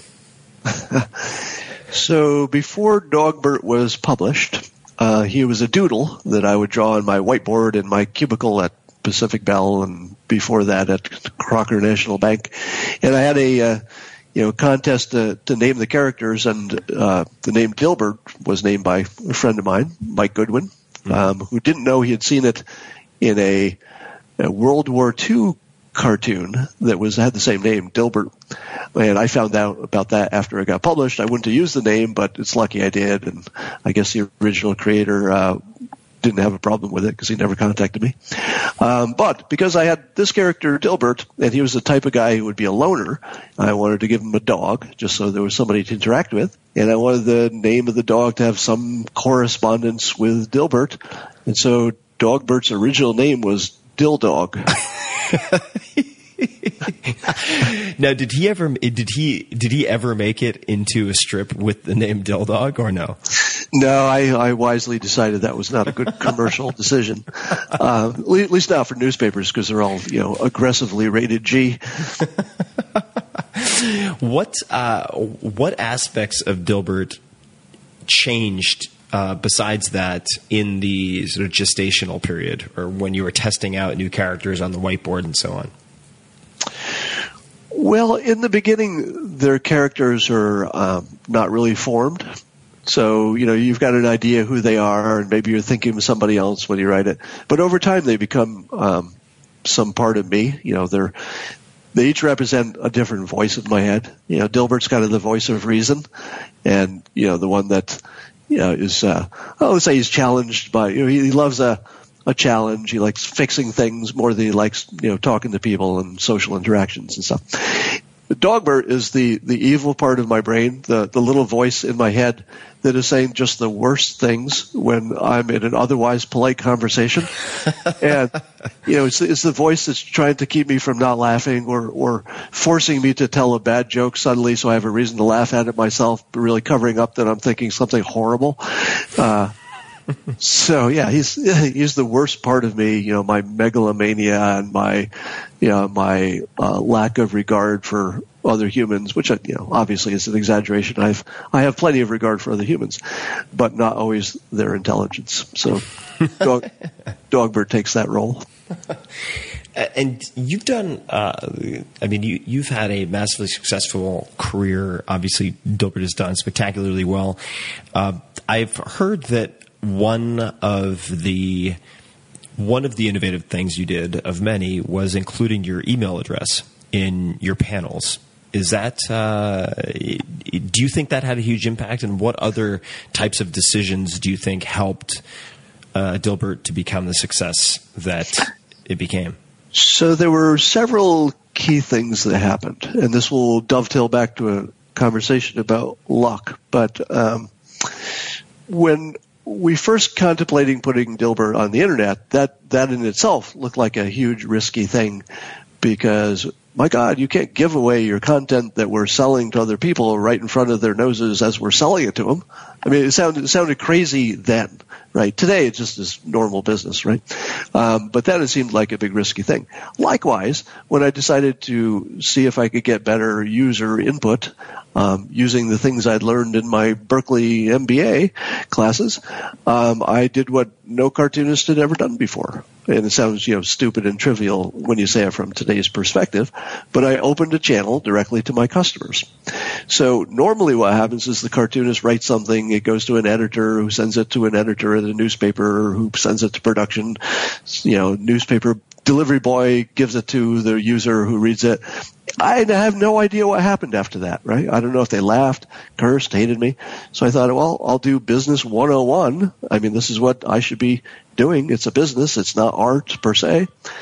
And so I, I ran my email address in the margins of the strip. Uh, thousands of people started writing to me. I was getting thousands of emails a day. A lot of them said the following.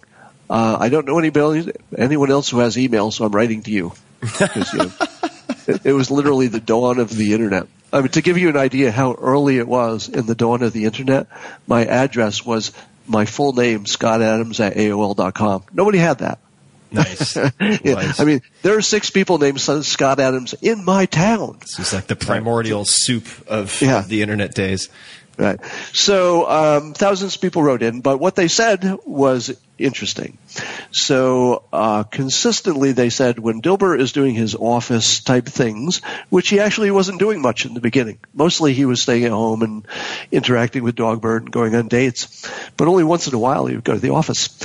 Uh, but it turns out people like that the most by far, and so I pivoted. So I changed Dilbert into a workplace strip, and that was certainly the biggest um, change. You know, the biggest thing that made a difference. The other was putting it on the internet early when being early to anything made a big difference, and it was the right product to be on the internet. But it also solved our biggest marketing problem with newspapers because our salesperson would go into a newspaper and say, "Hey, here's a new thing," and they'd say, "Ah, you know, we don't get it, we don't care." In the old days. But once I had uh, literally thousands of email messages saying, "This is the greatest thing. Why don't you put it in my newspaper?" The and then they named the actual newspaper. I printed them all out. I collected them by what newspaper they mentioned, sent them off, you know, physically like printouts to the salespeople, and then they walked into the office of the editor and put the printout on their desk, and the editor said, "Okay." I mean, you know, for a newspaper, if five people ask for something that they've never heard of, you know, and it's something that they can easily, you know, for twenty dollars a month, they can put it in the newspaper um, or whatever it is. You know, they're going to do that. It's true with politicians, also. Uh, just as a side note for people, like honestly, you get ten people to call uh, lawmakers' office, especially if they're not somebody who's in the news every day, gets a lot of attention. That's really smart. Yeah, yeah, yeah and and let me say that about me as well. I mean, I'm um, a voracious reader of all my feedback on social media as well as email and everything else. And I've changed um, substantial things in the way I approach, you know, Dilbert or other jobs based on you know one or two emails. What uh, what other types of oh, feedback? Don't ask me. oh, uh, well, uh, I'll tell you the, the biggest change that uh, there were actually more emails than, than a few, but it's one that jumps to mind. When Catbert was originally introduced, he was just a cat. He mm-hmm. wasn't meant to be a regular character, but thousands of people eh, I'm not going to say thousands. I'll say probably hundreds of people emailed and said, we love Catbert. And what's interesting is he didn't have that name. So, so, so more. I mean, many people said Catbert, but you had not given him that name. Right. So, so Catbert now now comes out of nothing. I mean, certainly had no plans to have a you know a Garfield competitor, and that, now I'm stuck. I'm like, oh, they all want it, but what am I going to do with it? So I, I have to now. I'd moved Dilbert into the office by that time, and I'm like, ah, how do I get a cat in the office? It's already too much that I've got a dog there. And then I realized that a cat's personality fits perfectly with human resources, so I made him the director of human resources because you know, like like a human resources person, a cat doesn't really care if you uh, live or die. He just likes playing with you before it happens. So, and and, uh, and recently I started working with a, uh, a company called uh, Think HR, who does uh, subscriptions of, of HR advice. I guess uh, my simple ex- description. And uh, I'm working with them with Catbert as a potential way to get their message out there. So uh, this is a good example of the systems versus the goal. I mean, I certainly didn't start out to have a cat cartoon. I started out to do a bunch of things. I introduced a lot of characters. I watched to figure out which ones worked, and I just you know put water on the stuff that worked. What are some of the tools that most help you? Tools or routines that most help you cartoon these days, or write for that matter, either. Uh, well, I use my uh, Wacom Cintiq for the, the drawing. So what that is is a, a special uh, monitor. In my case, it's a, a really big one. I think it's a 27 inches across, um, and I can draw on it directly with the stylus, uh, much like you would draw on paper. Although you have to learn new techniques and use Photoshop and you know a lot of different stuff. So it's just Photoshop and a Cin- Cintiq, uh, and uh, after that it's uh, I just usually peruse the news, drink coffee, eat my protein bar in the morning, and something jumps in my head, and if it doesn't, maybe I'll read a few email messages that I think will have messages or su- suggestions. Sometimes I'll check the suggestions coming in from various places. Usually, you know, my uh, I've got uh, an email address just for that that runs in the strip every day. So some combination of that gives me some kind of an idea, or I or I jump off of what was the last thing I wrote the day before, because sometimes they lend themselves to a, a serial treatment.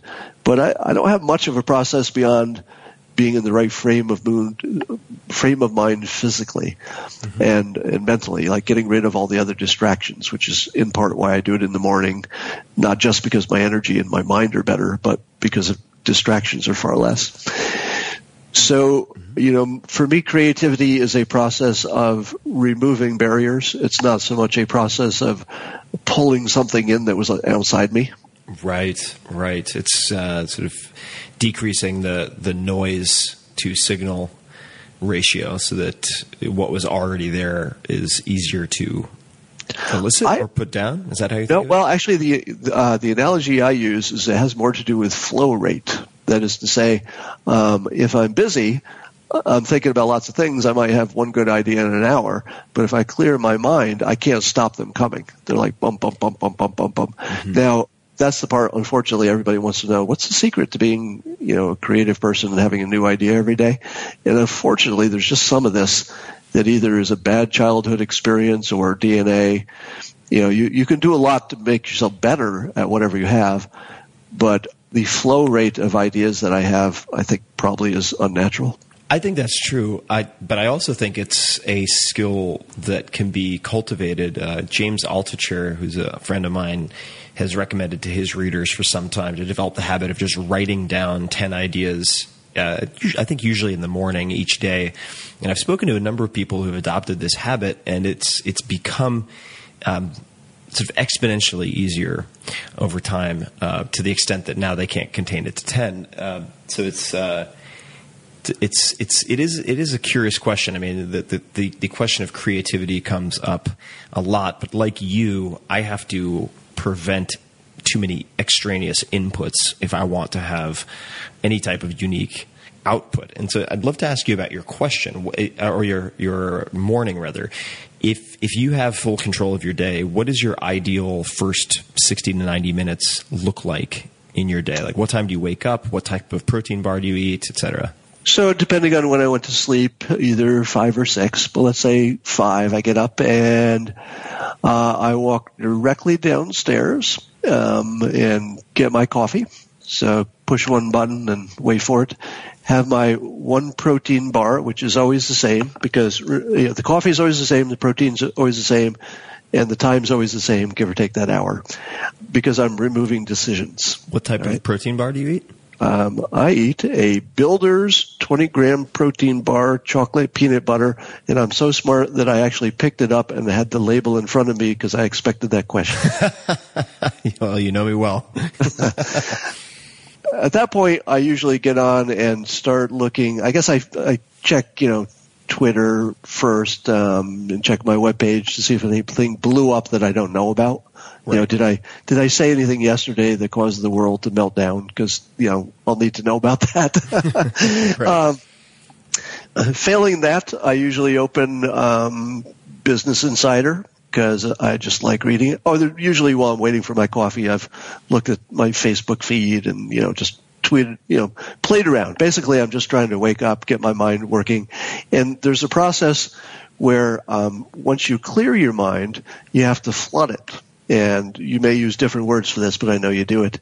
Um, so you empty it, and then you flood it with new input that's not the old input. So I'm looking at the news. I'm looking at stuff I haven't seen. I'm not looking at yesterday's problem for the fifth time. I'm looking at a new problem. I'm thinking of a new idea. So I'm flooding in all the all the uh, the new stuff. But then you then you got to um, find out where in that flood is the little uh, piece that's worth working with, and that's where I that's where I use the body model. I kind of cycle through all this this the stuff. Body model, you said. Yeah. The, so the model is um, your brain can't find good content. Right, not directly in an intellectual sense. Obviously, the brain's involved, but what I mean is that as I'm thinking of these ideas and they're flowing through the, my head, I'm I'm monitoring my body. I'm not monitoring my mind. Hmm. And when my body changes, I have something that other people are going to care about too. Oh, that's cool. I like that. So you, right? that means posture, or what? Or what type of indicators uh, are there? Um, I'll tell you when if I'm thinking of let's say a particular setup for a joke, I'll I'll think of the joke and then uh, quite often I'll audibly go, right, and it wasn't planned, right? It just it just went. Um, and it was sort of a half laugh that you do when you're by yourself and you say think of something funny, but you don't want to do a full laugh, you know, so sort of thing. There are other times when, um, so for example, uh, I told you the story about being in the shower and thinking of the entire plot for God's Debris in one moment. You know, my entire body lit up. Um, when I had the idea for the uh, blog that I wrote recently that just sort of lit up the internet, um, I felt it as a full body experience long before I wrote it. Right, and so that's that's largely true. Now with Dilbert, if you do this long enough, a lot of the things that used to be technique just get baked into your personality after a while. And so there's stuff you do as second nature that you're kind of moving art into the domain of craft. Right. So, for example, I know because um, I've you know learned over time that there are six elements of dimension of humor, six dimensions of humor, and if I use at least two of them, I've got a joke. If I use three of them, it's probably going to be a really good joke, but that's not enough. There's still that um, there's something about it, that X factor, that thing you can't put your foot your finger on, that just makes your body move. You know, it just moves your body, and if you can't get that, um, no craft in the world can survive. You know, it can't resuscitate it. And have you have you you written about the the six elements of humor before? Uh, I did. I I've written about it a number of times. I think if anybody Google's my name, Scott Adams, and six dimensions of humor, you you'll dimensions. see a mm-hmm. yeah, you'll see a few references to it. Got it. And um, what what would be two examples of the six, just just for fun? Oh, I know you're good at this because you know what you just did that was just so smart. If you had if you had asked me for the six, I would have changed the subject because I know I'm not going to remember. but you asked me for two because you know I could come up with two. um, all right. So I'm going to go for six because you've now made it you've made it safe for me to do that. Wonderful. Um, so there's cute, there's bizarre, there's recognizable, there's naughty. Uh, how many was that? Yeah, you're already way ahead of the game. You got four. You got cute, bizarre, uh, recognizable, and naughty. Ah, you'll have to Google the rest. But let me let me give you an example. It, um, so cute is usually uh, kids and dogs, right? So, and bizarre is just anything that's out of place. So if you know your cartoon history, you will know that uh, the Far Side used primarily the dimension of putting something out of place. So you'd have an animal talking. So as soon as the animal's talking, he's got one dimension. All right. So he's basically starting a race and he's already ahead of you if you're the cartoonist who's sitting there saying, I think I'll do a comic about anything. Uh, the world is my canvas. All right. But he start, he started ahead of you already. So he's got the bizarre and then he'll have the animal say something often in the framing or the type of mood that a human would say, right? So that's the recognizable part. So if you could put yourself in the picture and say, oh, God, I recognize that situation, uh, but it's an animal talking. Um, clearly there's more to it than that. Again, that's just the, you have to have at least that, two dimensions. Um, take a look at the best comic strip of all time that I think nearly everyone in the world would say, um, Calvin and Hobbes there's a there's a talking tiger that is both bizarre and cute. All right, so he took um, the Far Side one dimension further as a starting point. All right. The, the moment you start reading Calvin and Hobbes, you already have cute because his drawing is amazing. Both of the, the child and the, you know, he's got a double cute. He's got a child and an animal, and it's a cool animal, right? So he starts that before he even writes a joke. So then if he has the kid doing something, you know, naughty or, um, um, also anything bad happening to anybody is, of course, uh, one of the dimensions. So cruelty, did I mention cruelty? You Am I up to five yet? You're up to five. That's number five. Shoot, by the end of this interview, I will have come up with that sixth one and I'm gonna, I'm gonna scream it in the middle of whatever other unrelated question you. Or you could just leave people with uh, bated breath to to tap Google into their keyboards. That's that's another another way to get them to go to your site. I'm sure. Uh, but uh, we've we've got cruelty. What are what are some of the most um, or could you be just one underrated or underappreciated cartoonists in your mind? People that perhaps listeners haven't checked out that they should check out. I would say a comic called F minus, F being, you know, like you're a failure F. I, you can Google that. It's, it's syndicated and, uh, that's the one that makes me laugh the most of the ones you haven't heard of. Cool. Of the, of the ones you may have heard of that also makes me laugh the most. Um, Pearls Before Swine.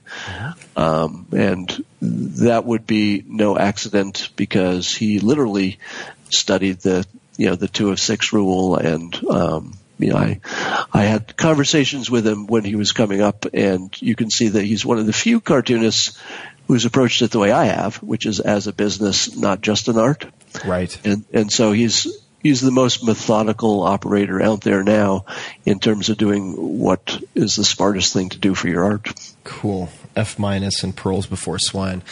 I will check out both of those. I actually have not checked out either. Um, I want to be respectful of your time, but I would love to ask a couple of rapid fire questions. The answers don't have to be rapid, but I'd love to just ask a couple of, of short questions uh, before we come up on time, if that's okay with you. sure and I know you want to ask me about the voice thing possibly Uh, yeah, yeah. Well, we could, we could do that first. I mean, could you describe what happened to you and what you learned from that experience? I mean, I, and there's there's a fair amount out there for people who want to dig into the specifics of the condition and so on. But maybe you could just give people an overview of what happened because it sounds so, terrifying. Right. So I'm not going to give like a big scary medical thing on your show. It'd be terrible. And people can Google it. If you Googled uh, spasmodic dysphonia, you would learn that I and tens of thousands of other people had this problem where you lose your voice, um, meaning that it clips uh, your your vocal cords spaz at uh, times when you don't want them to, so you can't get out um, words that make sense. Uh, it was so unknown that it took me a long time to figure out what it was, and I had to figure out uh, using Google and hunting down a doctor and you know doctor to doctor and you know my path went through you know Japan down to USC and finally Dr. Gerald Berke who had invented a surgery that was not well publicized that uh, worked for me. So I've been since then I've been active trying to tell people who have spasmodic dysphonia, which by the way I'm going to do an audio impression of it because there are people listening to this guaranteed who have it and don't know they have it because they've never heard anyone else who spoke that way, and they're trying to figure out what it is. So I'm going to do an impression, and I'm going to send uh, like three dozen people to their doctor with a solution. All right, here's my impression. If I were to order a Diet Coke, um, since my vocal cords would clench, especially on some problem syllables, um, it would come out like a clipped um, cell phone. So instead of a Diet Coke, or, or can I have a Diet Coke, it would come out as, and I, Diet Coke. Like that. So it sounded like you're just dropping syllables. So everybody at home who said, holy shit, I know somebody like that, um, the, the name for it is spasmodic dysphonia. But I got something much cooler. You want to hear it? I do. That's on this. We might be able to solve this problem today. Let's this is do it. literally this is literally true. I might actually be able to, with your help, solve the entire problem for 50,000 people in this country. Maybe. It's a long shot, right? Let's give it a go. but I'm going to take it. All right, the surgery fixed me, and what that involved was cutting some nerves in my neck that disconnected my brain from my vocal cords for three and a half months. They spliced in a new network that takes three and a half months to regrow, and once it regrows, um, then I could talk, but very weakly, and it took uh, you know years to get my voice back to where it is.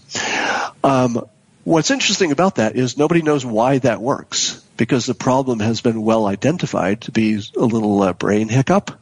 So you don't f- you don't fix your brain by rewiring the nerves in your neck. Now, hold that thought. Nobody knows why the surgery works.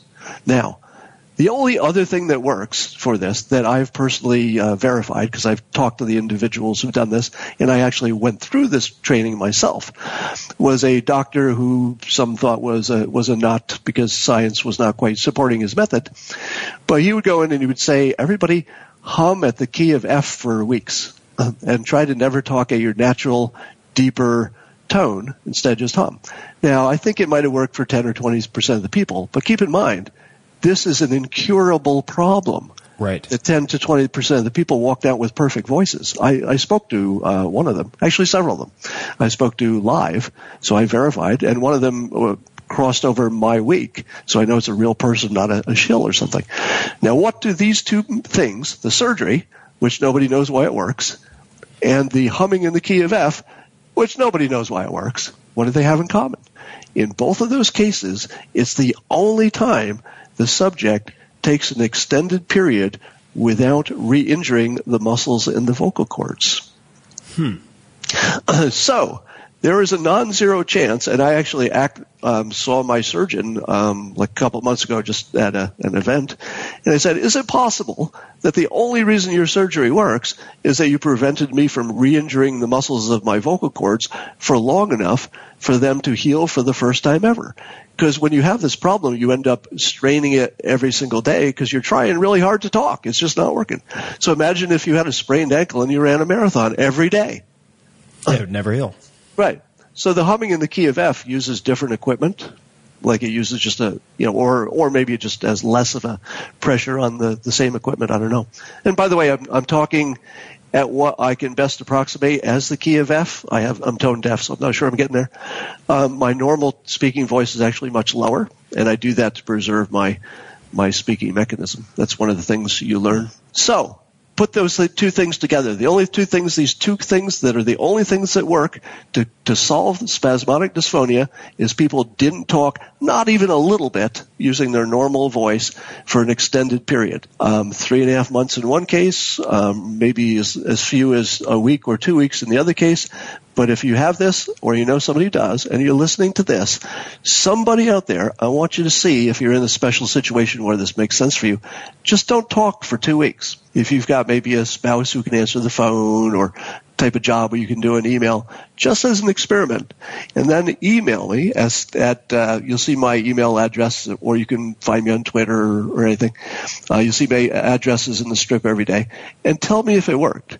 Because if I can get three people in the world that this works for, Tim, we just fixed the problem. It could be a really big breakthrough. No, Yeah. I, I love this idea. And uh, for those people who might be considering this, uh, who think they might be a candidate, uh, you could also look at, um for instance, uh, silent meditation retreats. There are uh, 10 to 14 day silent meditation retreats through groups like Spirit Rock and others. So you could actually create a context uh, wherein that is reinforced. Right? Not only it's it's not just willpower, but you're in an environment where it's not permitted. So that that could be also something to look into. But no, this is very exciting. I like this yes, idea. and um, I should say that whispering is still uh, perfectly allowed because that doesn't use your vocal cords. So you can communicate with anybody you want to in a quiet room during this quiet period. This is very interesting. Well, I am glad we touched on that. Uh, yeah, and again, I have to emphasize it's totally a long shot. But there's somebody who listened to this who's going to try it, and we'll find out. But the long shots are worth it, right? I mean, you mentioned 10 to 20% with the humming and the key of F. If that were a drug for a, for a major condition and the people for whom it didn't work had no side effects, that would, uh, there, that would stand a good chance of getting commercialized. You know what So- I mean? I mean, that's, that's a viable, So- a viable tool. If you have a one So, in but- five chance of being Ah, but, but listen to this. The, um, it gets more interesting because this is more validation for why this might work. This doctor could get no credibility because when he would report his cures, which he was shouting at the, the top of his voice, he was making videos showing the people, showing the the actual people talking before and after. It was as convincing as it possibly could be. And when he would take it to the medical community, they would say, "Oh, it looks like all that happened here is that you these people were misdiagnosed in the first place. So you didn't cure spasmodic dysphonia. These are people who just had strained voice boxes or strained whatever vocal cords, and you let them rest them for a while, and now they're better. I say maybe that's everybody. Right, right, for sure, definitely. I mean, that's uh, it's kind of uh, not entirely a perfect parallel, but a lot of people who consider themselves hard gainers, meaning they they have difficulty gaining muscle mass, is particularly true with men, are simply training too often. They they they are not physiologically capable of recovering from the the stress that they're imposing on themselves. They never uh, they never uh, sort of super compensate and experience this this hypertrophy. So it's just a, a matter of removing stimuli as opposed to adding something. You know, the subtraction versus versus addition, which is very anti. Western medicine in a lot of respects, but um, eh, in, in in in the conventional sense. Um, let me let me ask you let me ask you this: what what besides your own books, what book or books have you given most as a gift?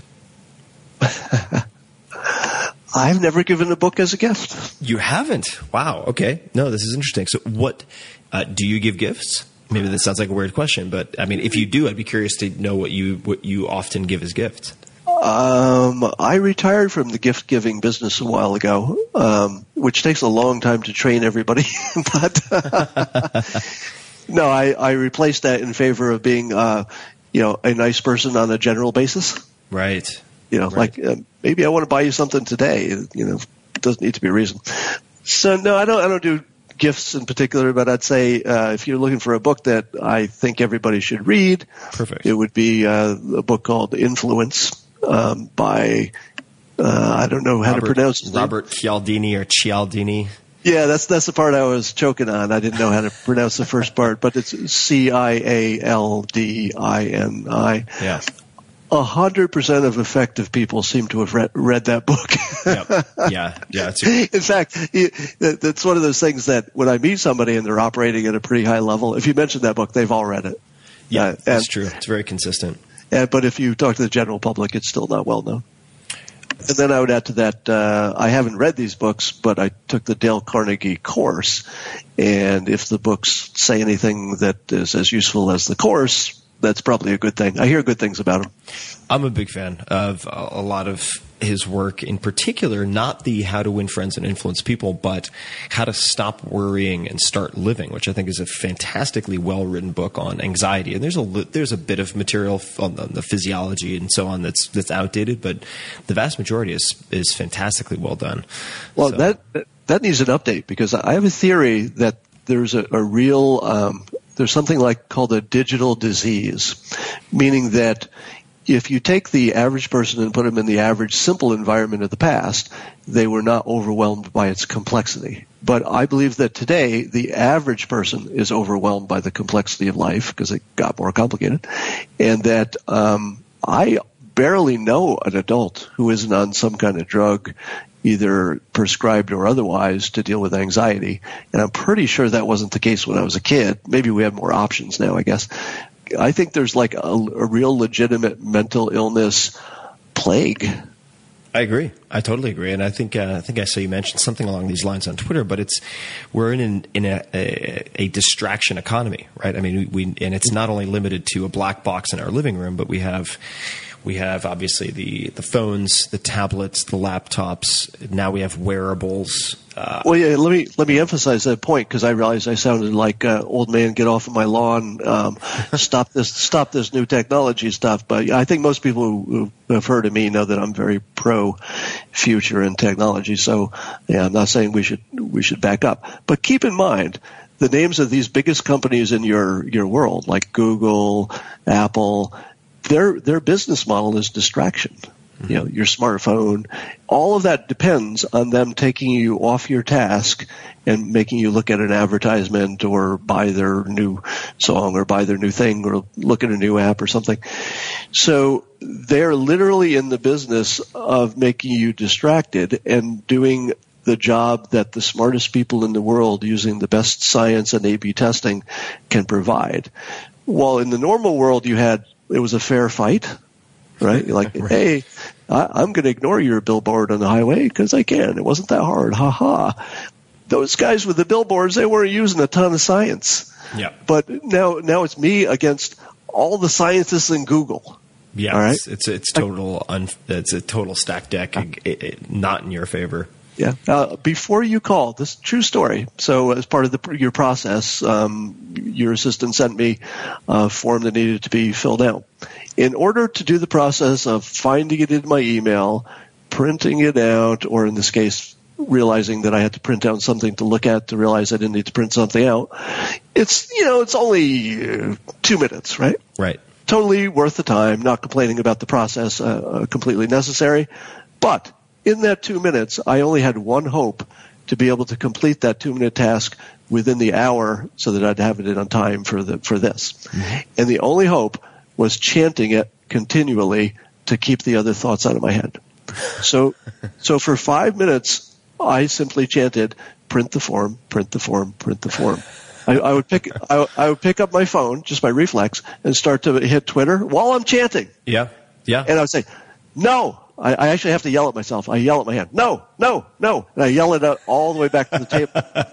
and then I go, print the form, print the form. After I printed it, I still had to, then I learned I really needed to do something online instead.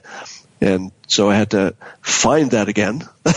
Right. So, so I'm now like, find the email, find the email. So without that, I don't have a hope. Yeah. I need, I need to do that more often. I think Yeah. it's like holding up a shield to deflect all of the incoming distraction. You mentioned billboards. If if you could have one billboard anywhere with anything on it, what would it say, and where would you put it? Uh, it would say, be useful. It would be everywhere. I like it. So, so I, I realized one day that I could um, boil down my entire philosophy of how to live into those two words. Just be useful. Be That's useful. yeah. That that comes from my farming uh, upbringing. My my mother grew up in a farm, and I grew up next to the farm she grew up on, so I worked on it with my grandparents and stuff. Um, and there, you know, there's no wasted energy, right? Because Can't afford it. Yeah. waste is death. So you you know you didn't lean. You always pitched in. You didn't you didn't wait for somebody to ask. You just be useful. And so I, you know, having now made the money that I need to make, I'm you know far more focused on the being useful to the rest of the world part of the equation for the the second half of my life, and far more enjoyable. So if you know, if somebody says, "How do I be ha- how do I be happy?" You know, the biggest question in the world, I'd say, "Be useful." It works every time. It doesn't sometimes work. It works every time. Be useful because what? Guess what? People like you. They want to be with you. You're useful. Yeah. Know, people want to hire you. You're useful. Everything comes together if you just do that one thing, and that dovetails back to, you know, the product is you. You know that the mm-hmm. project is is semi-relevant whether it succeeds. What really matters is did you become a more valuable and therefore more useful person at the end of it. Definitely. And you, you mentioned you mentioned happy. I think a lot of people strive to be happy. A lot of people also strive to be successful, and that means different things to different people. When you think of the word successful, who is the first person who comes to mind for you? well, Donald Trump, but only because he's in the news. It was, you know, so so I think the, the, the test was completely polluted. What I think is successful, I would say, um, if I think of it for two seconds, Bill Gates, and uh, there's nobody in second place. Why is that? First of all, he he amassed a huge amount of money, but do, did so in a way that made the world forever better. All right, and and I'm sure that now that you see how the second half of his life is going, I think that he always needed something that didn't just make money. You know, I think that putting the computer on every on every desk or whatever uh, was a real thing. Um, I believe he amassed that money largely so he could do the second part of his life.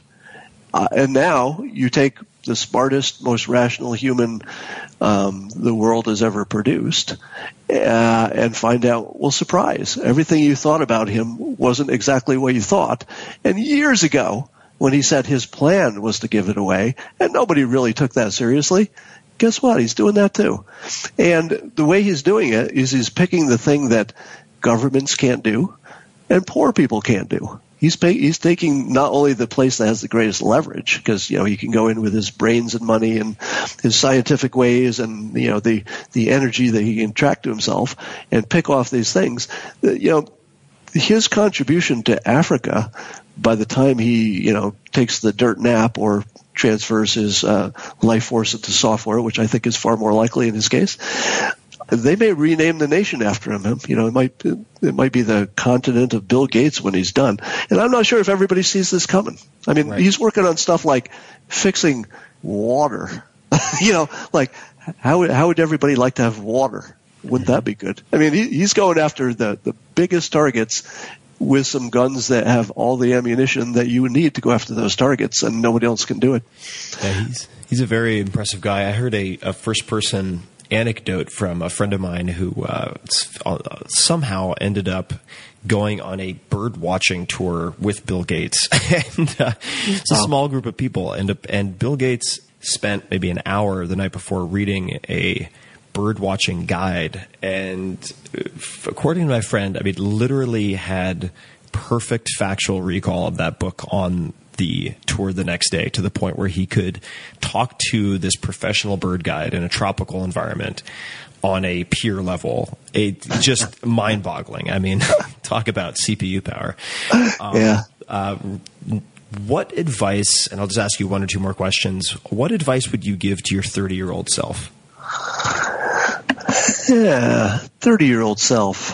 Um, that was a that was a time of great transition. I would say probably patience, because you know I've been playing the the system game and not the goal game since um, since I got out of college, and literally have a, a diary in which I I wrote my master plan. If you take you know ten years following a, a process and it's not giving you uh, results, that's hard to remain patient. So, uh, in retrospect, that was the only thing I needed to uh, to maybe you know alleviate some of my pain. But on the other hand, impatience probably drove me harder. So maybe I wouldn't tell myself that either. And if, if your 30 year old self said, how, how exactly do you propose I be patient? What would you, how would you respond to that?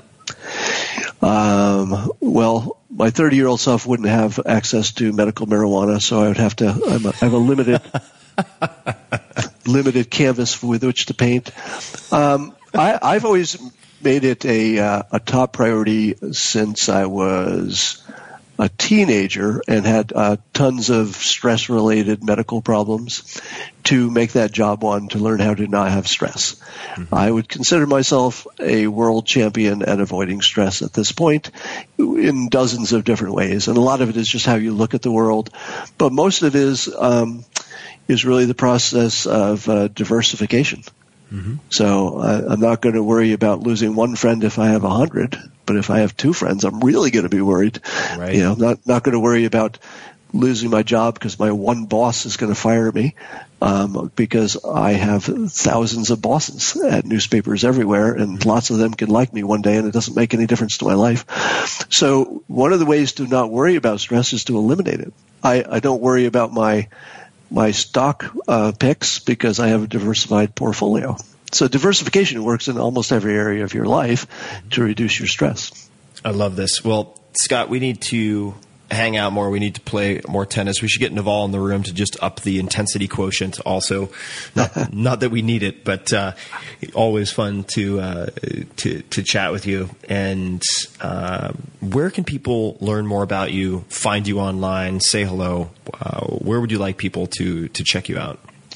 Um, I would like people to go to dilbert.com and check out my blog if they like my non-humor thoughts.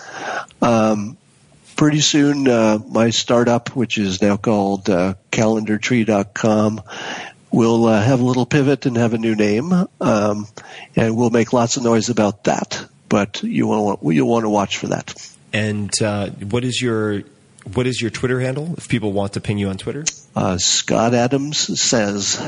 and if you could make just in closing one ask or uh, recommendation to the people listening to this, what would what would that be?